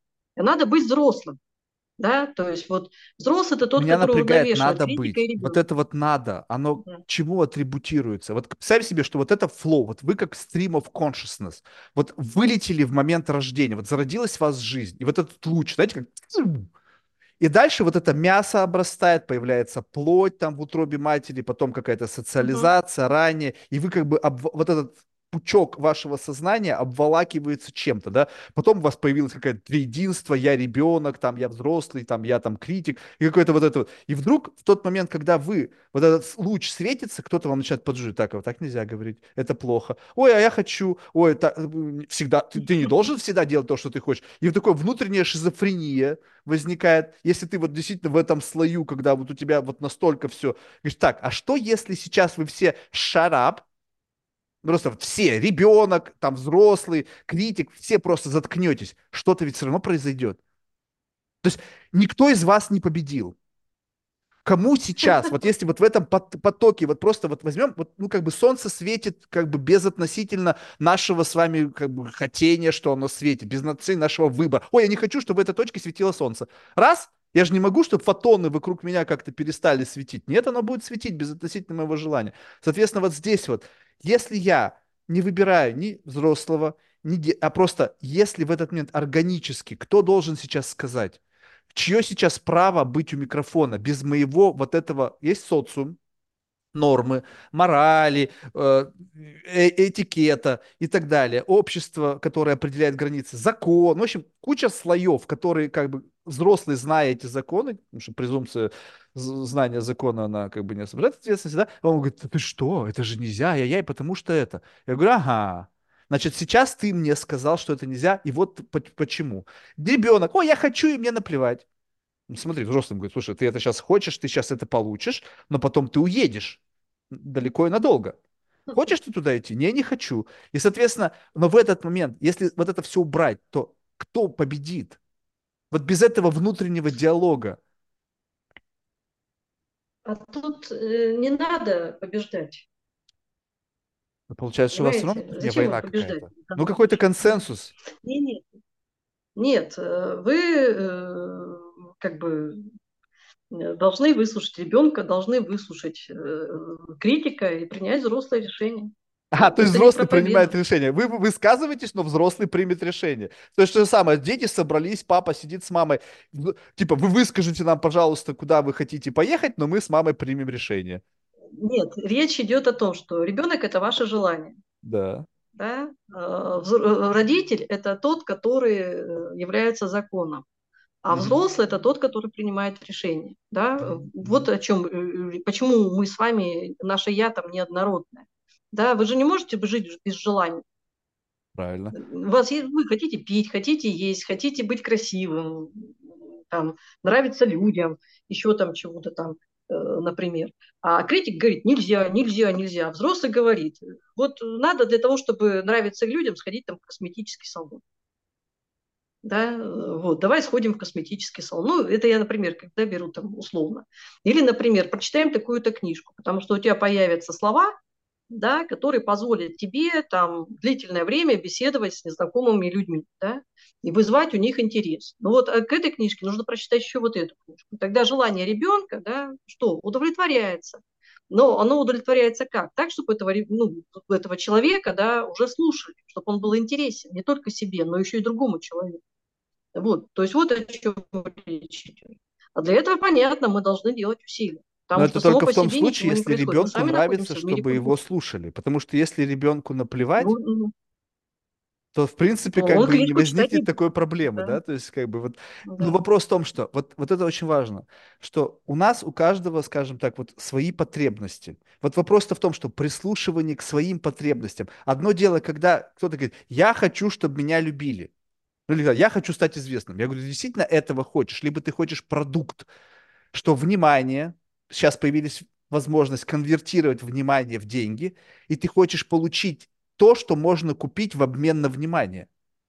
Потому что есть богатые люди, у которых условно все есть. Они говорят, нет, я хочу внимания. Потому что деньги у меня есть, я могу все себе купить, но нет внимания.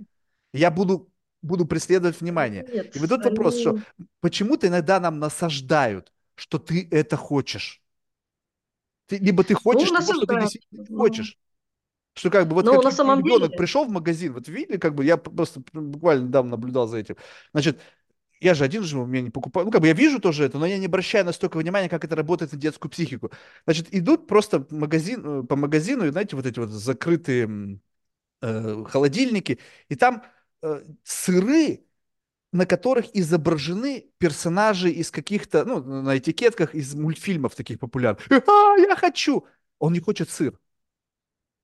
Он не хочет сыр, он хочет, он хочет вот эту штуку. Потом, когда, это не вся история, ну, понятно, сыр покупает, приходит домой, ребенок, значит, говорит, так, ешь сыр? Он говорит, я сыр не хочу. Ты же хотел, ты же там орал, скандал не поднял, теперь ешь.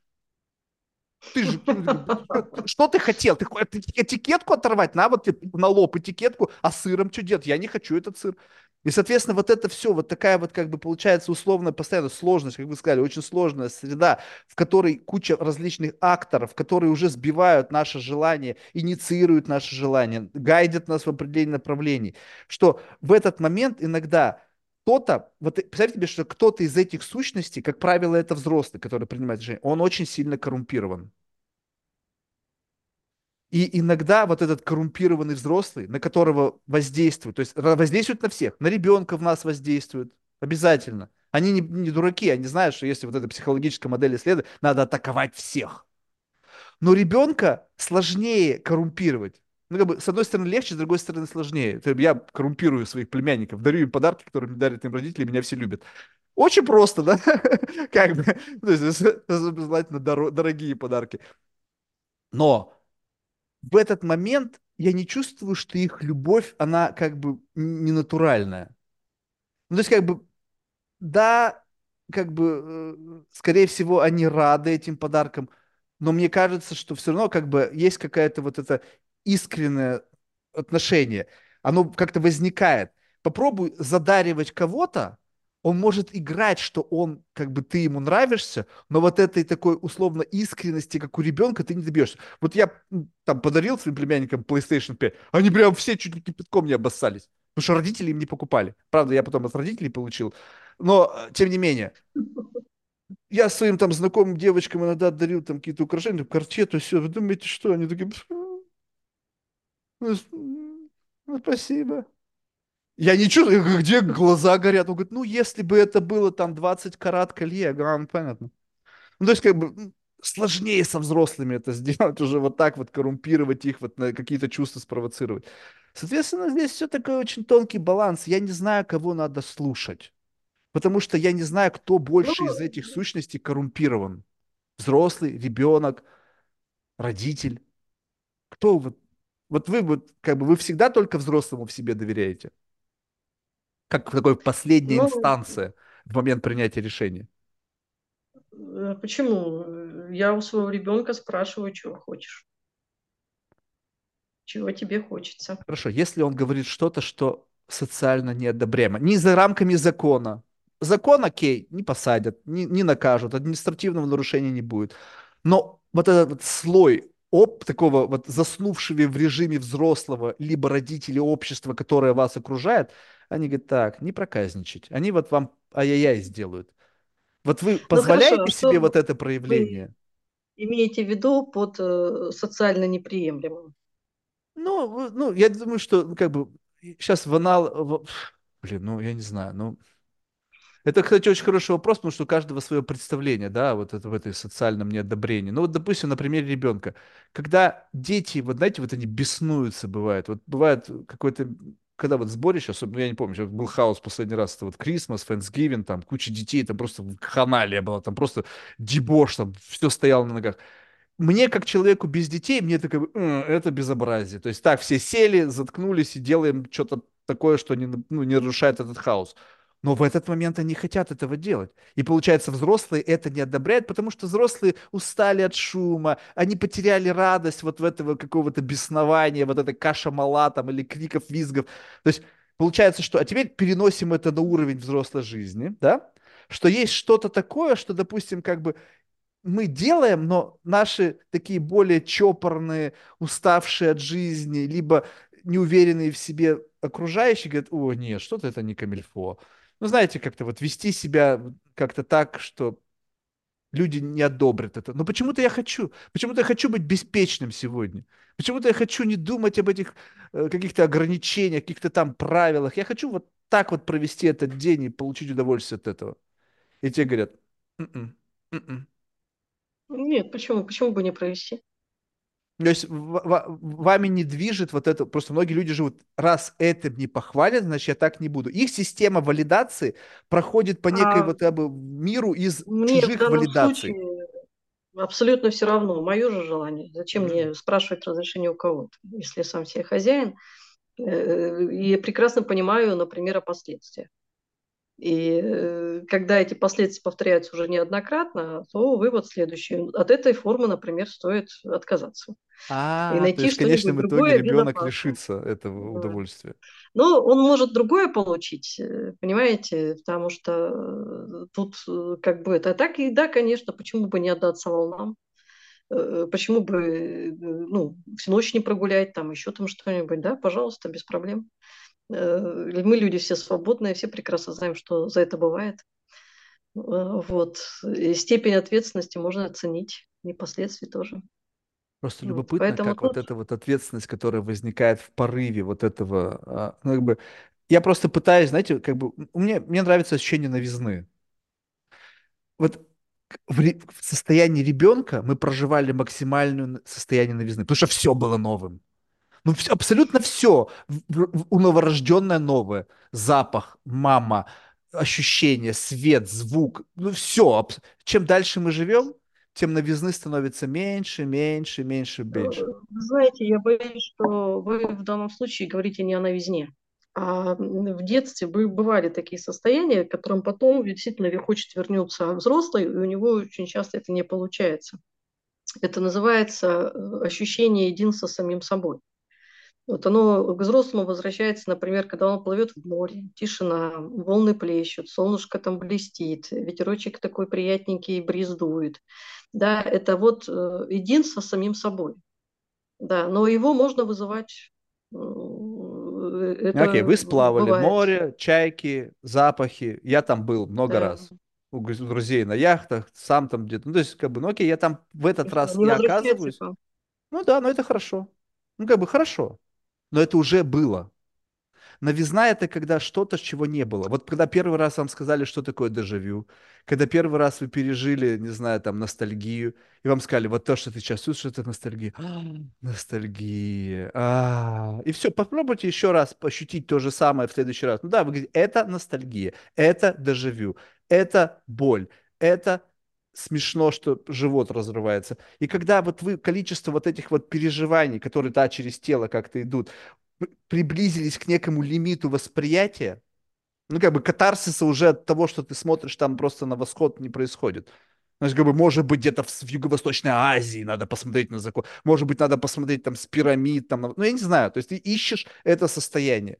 И вот новизна-то, вот почему в режиме, как бы, вот когда взрослые, мне кажется, вот это внутреннее, как бы, очень циничное отношение ко всему этому, оно тормозит возможность что-то захотеть, что обернется чем-то новым. Правда, можно э, обернуться в чем-то новым, что ты не факт, что ты хотел этого, вы знаете, скорее всего, все-таки э, лучше мечтать об органичности, быть органичным самим собой. А для этого должно быть и принятие себе, и вот эта органичность, она и будет вам в итоге давать э, вот это ощущение нового от, от, от каждого заката. Потому что он все равно каждый раз не повторим. Да, но я не знаю, вот это вот, видимо, только людям с более тонкими настройками дано. Вот я не могу, ну, то есть оно красиво, я не отрицаю эстетики этого момента, но это было. Я помню, как я кайфанул однажды от рассвета. Я помню, как я однажды кайфанул от заката. Сейчас я кайфанул, окей, 5% к тому, что я раньше кайфанул. О, уже неплохо. Я кайфанул так же я кайфанул хуже. Так закат, так себе в прошлый раз было чуть-чуть больше розового, такое прямо было, прямо такое апельсиновое, да. еще какие-то звуки были, до, до, еще дополнительно к этому ощущению визуальному были звуковые. А еще и запахи были, да, которые мне нравятся. То есть, как бы вот это все, и ты такой, но это уже было. И вот как бы вот ощущение новизны, оно уже, мне кажется, Меня... в мире исключительно мыслей. Вам не кажется, вы что как вот... бы так пересказываете, как будто вы берете линейку и каждый раз прислоняете и, и говорите, а вы так не делаете? миллиметров не хватает. Нет, конечно, я так не делаю, потому что, э, ну, как бы для меня это... Я вообще, на самом деле, очень люблю смотреть на один и тот же предмет с разных сторон ну вот мы там ездим на русский остров, да, с моей стороны встает солнце, да, восход солнца каждый день, и солнце в квартире, потому что оно вот идет по кругу, и я вижу восход и закат, да, и все это затрагивает. Я приезжаю на русский остров, я на, этот, на эту точку смотрю с другой стороны, которая мне недоступна. И меня это зачаровывает, конечно же, да, потому что я вижу это то же самое, но не так. Невозможно к чувству подходить с миллиметровой вот этой вот линейкой. Смотрите, теперь вот, вот давайте, чтобы ну, вот как завершающую фазу да, нашей беседы, вот когда да, про да, закат, Про, про восход, вот просто чтобы было вот как раз-таки в вашем, вашей метафоре. Смотрите, у вас есть в вашей системе восприятия восход ваш из вашего дома, с какого-то другого места, теперь еще из там, не знаю, там из, не знаю, небоскреба в Центральном парке, еще где, то есть вы, у вас внутри такая библиотека ваших восходов.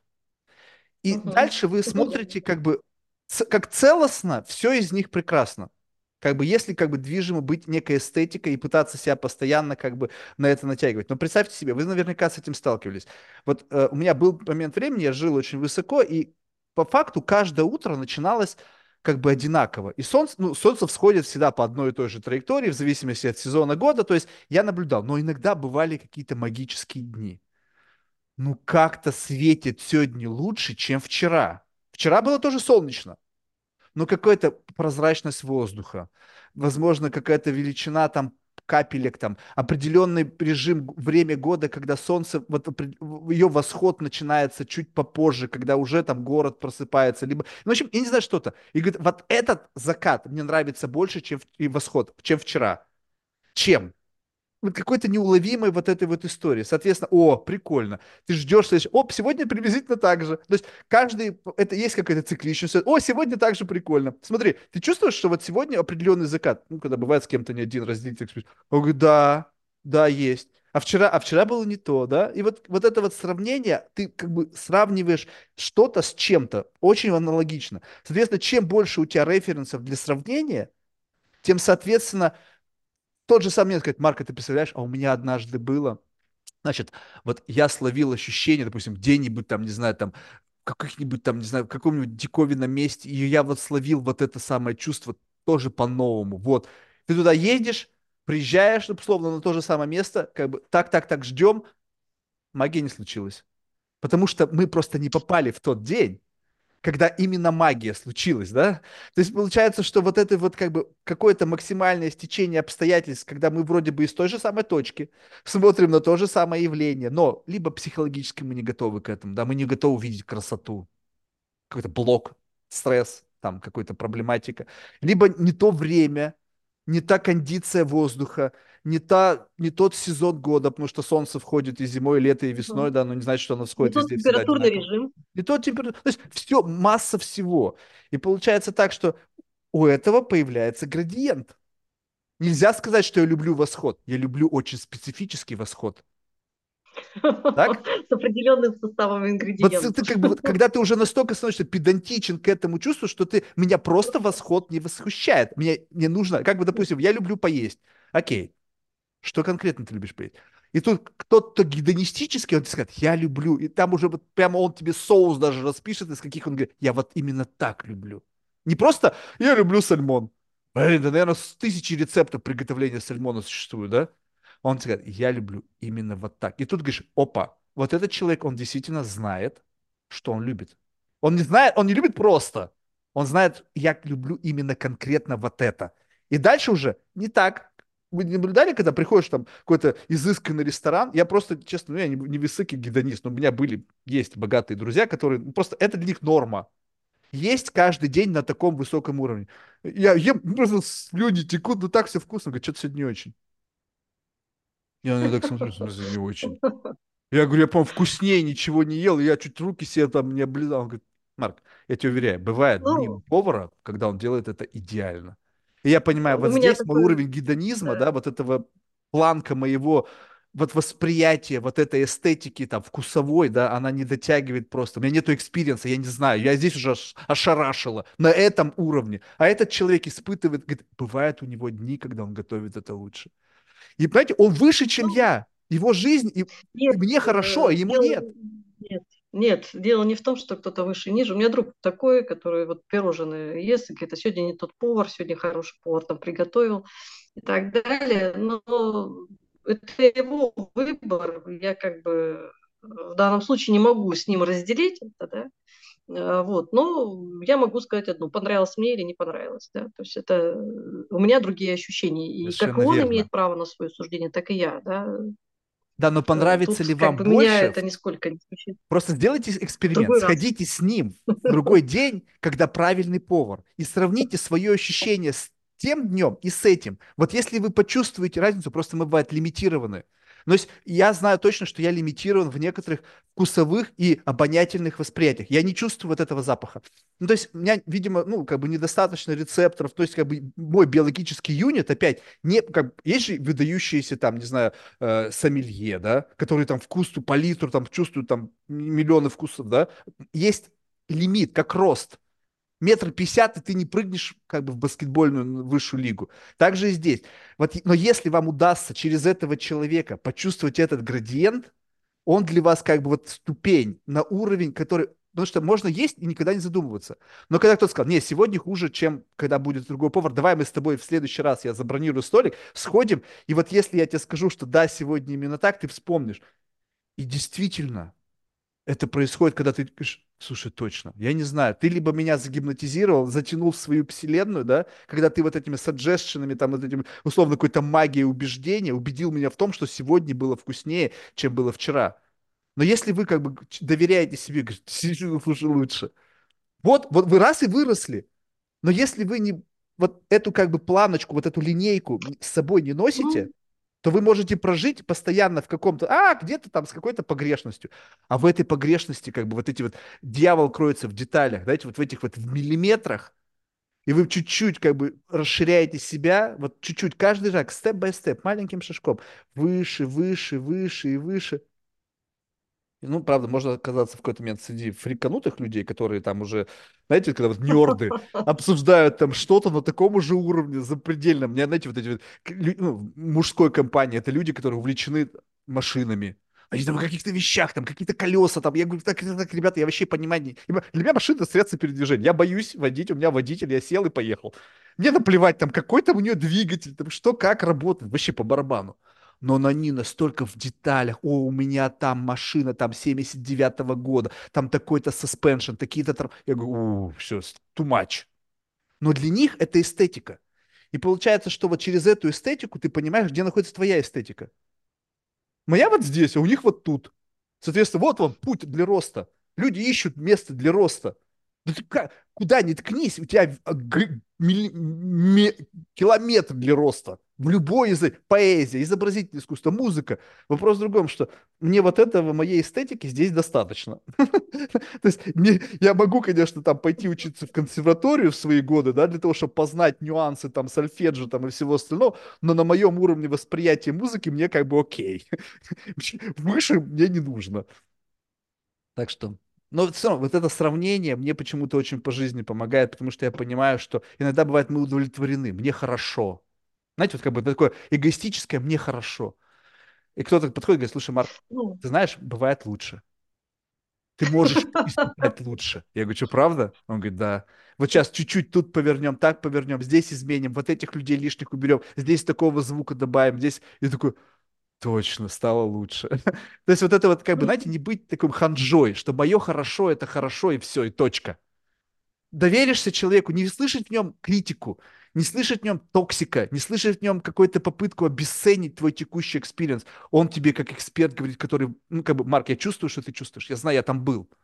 Я через эту ступень проходил, я тоже был доволен, но я в рамках своего вот этого расширения, своего перфекционизма, не решил не останавливаться и пошел дальше, и посмотри, что мне открылось. В этот момент, если ты будешь говорить, нет, что ты там обесцениваешь, мне хорошо, ну окей, ладно. Это милосердие было, ты его просто воспринял как токсическая какая-то там попытка обесценить себя. Как-то это смотреть всегда вот так? Ну, вот это и становится тогда для нас событием. Событием, которое да. расширяет нашу жизнь. Главное быть открытым к этому расширению. Когда у меня раньше даже в, в подкасте я сделал э, вот в этой, то, что вы заполняли формы, там раньше была такая шкала open-mindedness level. От 1 до 10. То есть сейчас как бы мы степень открытости там обсуждаем, а до этого, ну просто все лепили тупо десятку, и я понял, что люди даже не вникают, что они делают. Причем там написано было от 1 до 10, где 10 это как бы божественная open-mindedness. божественное. То есть люди себя ставили наравне с Богом в его... Я говорю, как, как ты десятку? У меня вот, как бы, ну, в лучшем случае единица. Ну, все лепили 10, и когда ты начинал с ними беседовать, они вообще были не готовы к, как бы впустить в себя новое. Потому что как бы это сопряжено с какой-то, знаете, вот пошатнулись авторитеты, пошатнулась как бы вообще земля, на которой ты стоишь, где все как бы уже как-то выверено. Впустить в себя какую-то инаковость, даже если она кажется со стороны, ну как бы, знаете, вот вы приехали, допустим, в какую-то экзотическую страну, говорят, ну попробуй там, не знаю, там вот этих улиток. Я смотрю, м-м, предвзято. Я еще не попробовал, но у меня есть, сложилось такое предвзятое отношение, что это будет невкусно, там, слизко, как-то там гадко.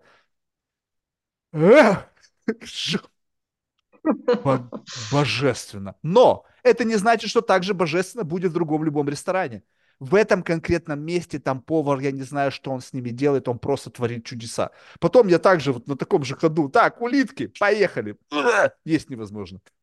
То есть вот оно ну, все вот да. так вот. Это, не, это никогда не в моменте. Солнце, как вы сказали, всходит по-разному. Но только его специфически какая-то вот эта вот velocity или как там, и какой-то идеальный для вас, максимально соответствующий наполнению ваших вот этих эмоциональных парусов стейт дает вам именно то, что вам нравится. Оно, я не знаю, сколько оно всходит. Оно, может быть, раз в году так всходит. Два. Да, и все. И вот когда нужное восприятие, нужный эмоциональный стейт. Я почему-то посмотрел туда, и это совпало. И вы такой, да, в этом году у меня есть вот эта вот эстетика. Я получил эстетику от созерцания восхода. Год прожит уже не зря. Что еще я? Что еще в этом году я?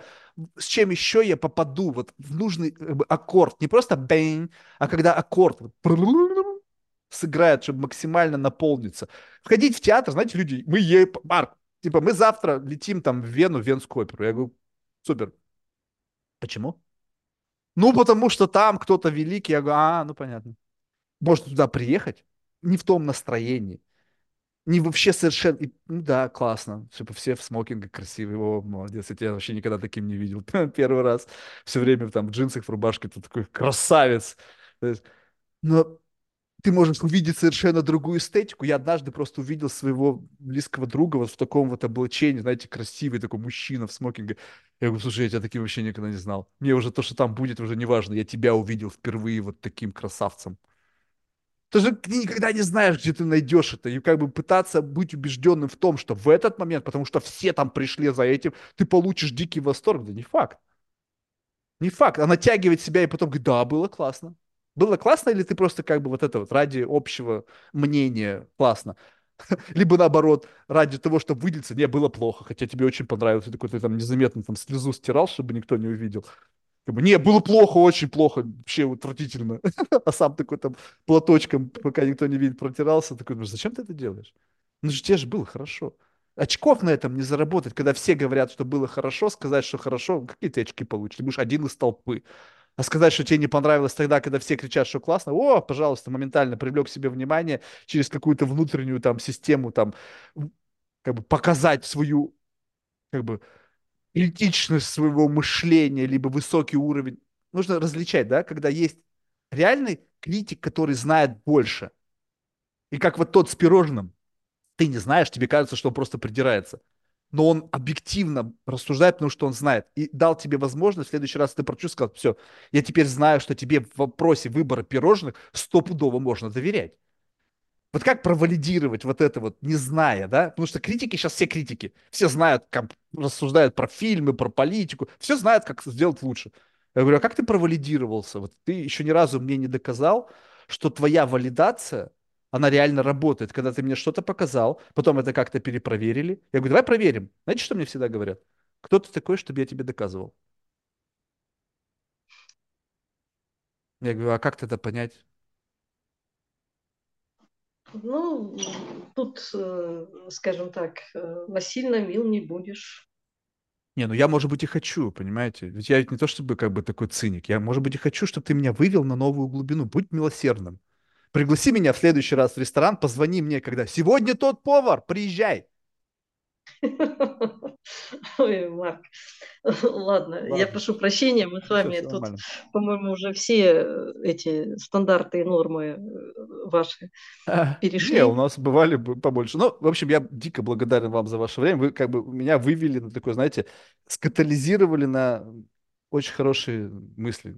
Ну, такие, знаете, ну, правильные. Спасибо, спасибо большое за беседу. До, до свидания, до встречи.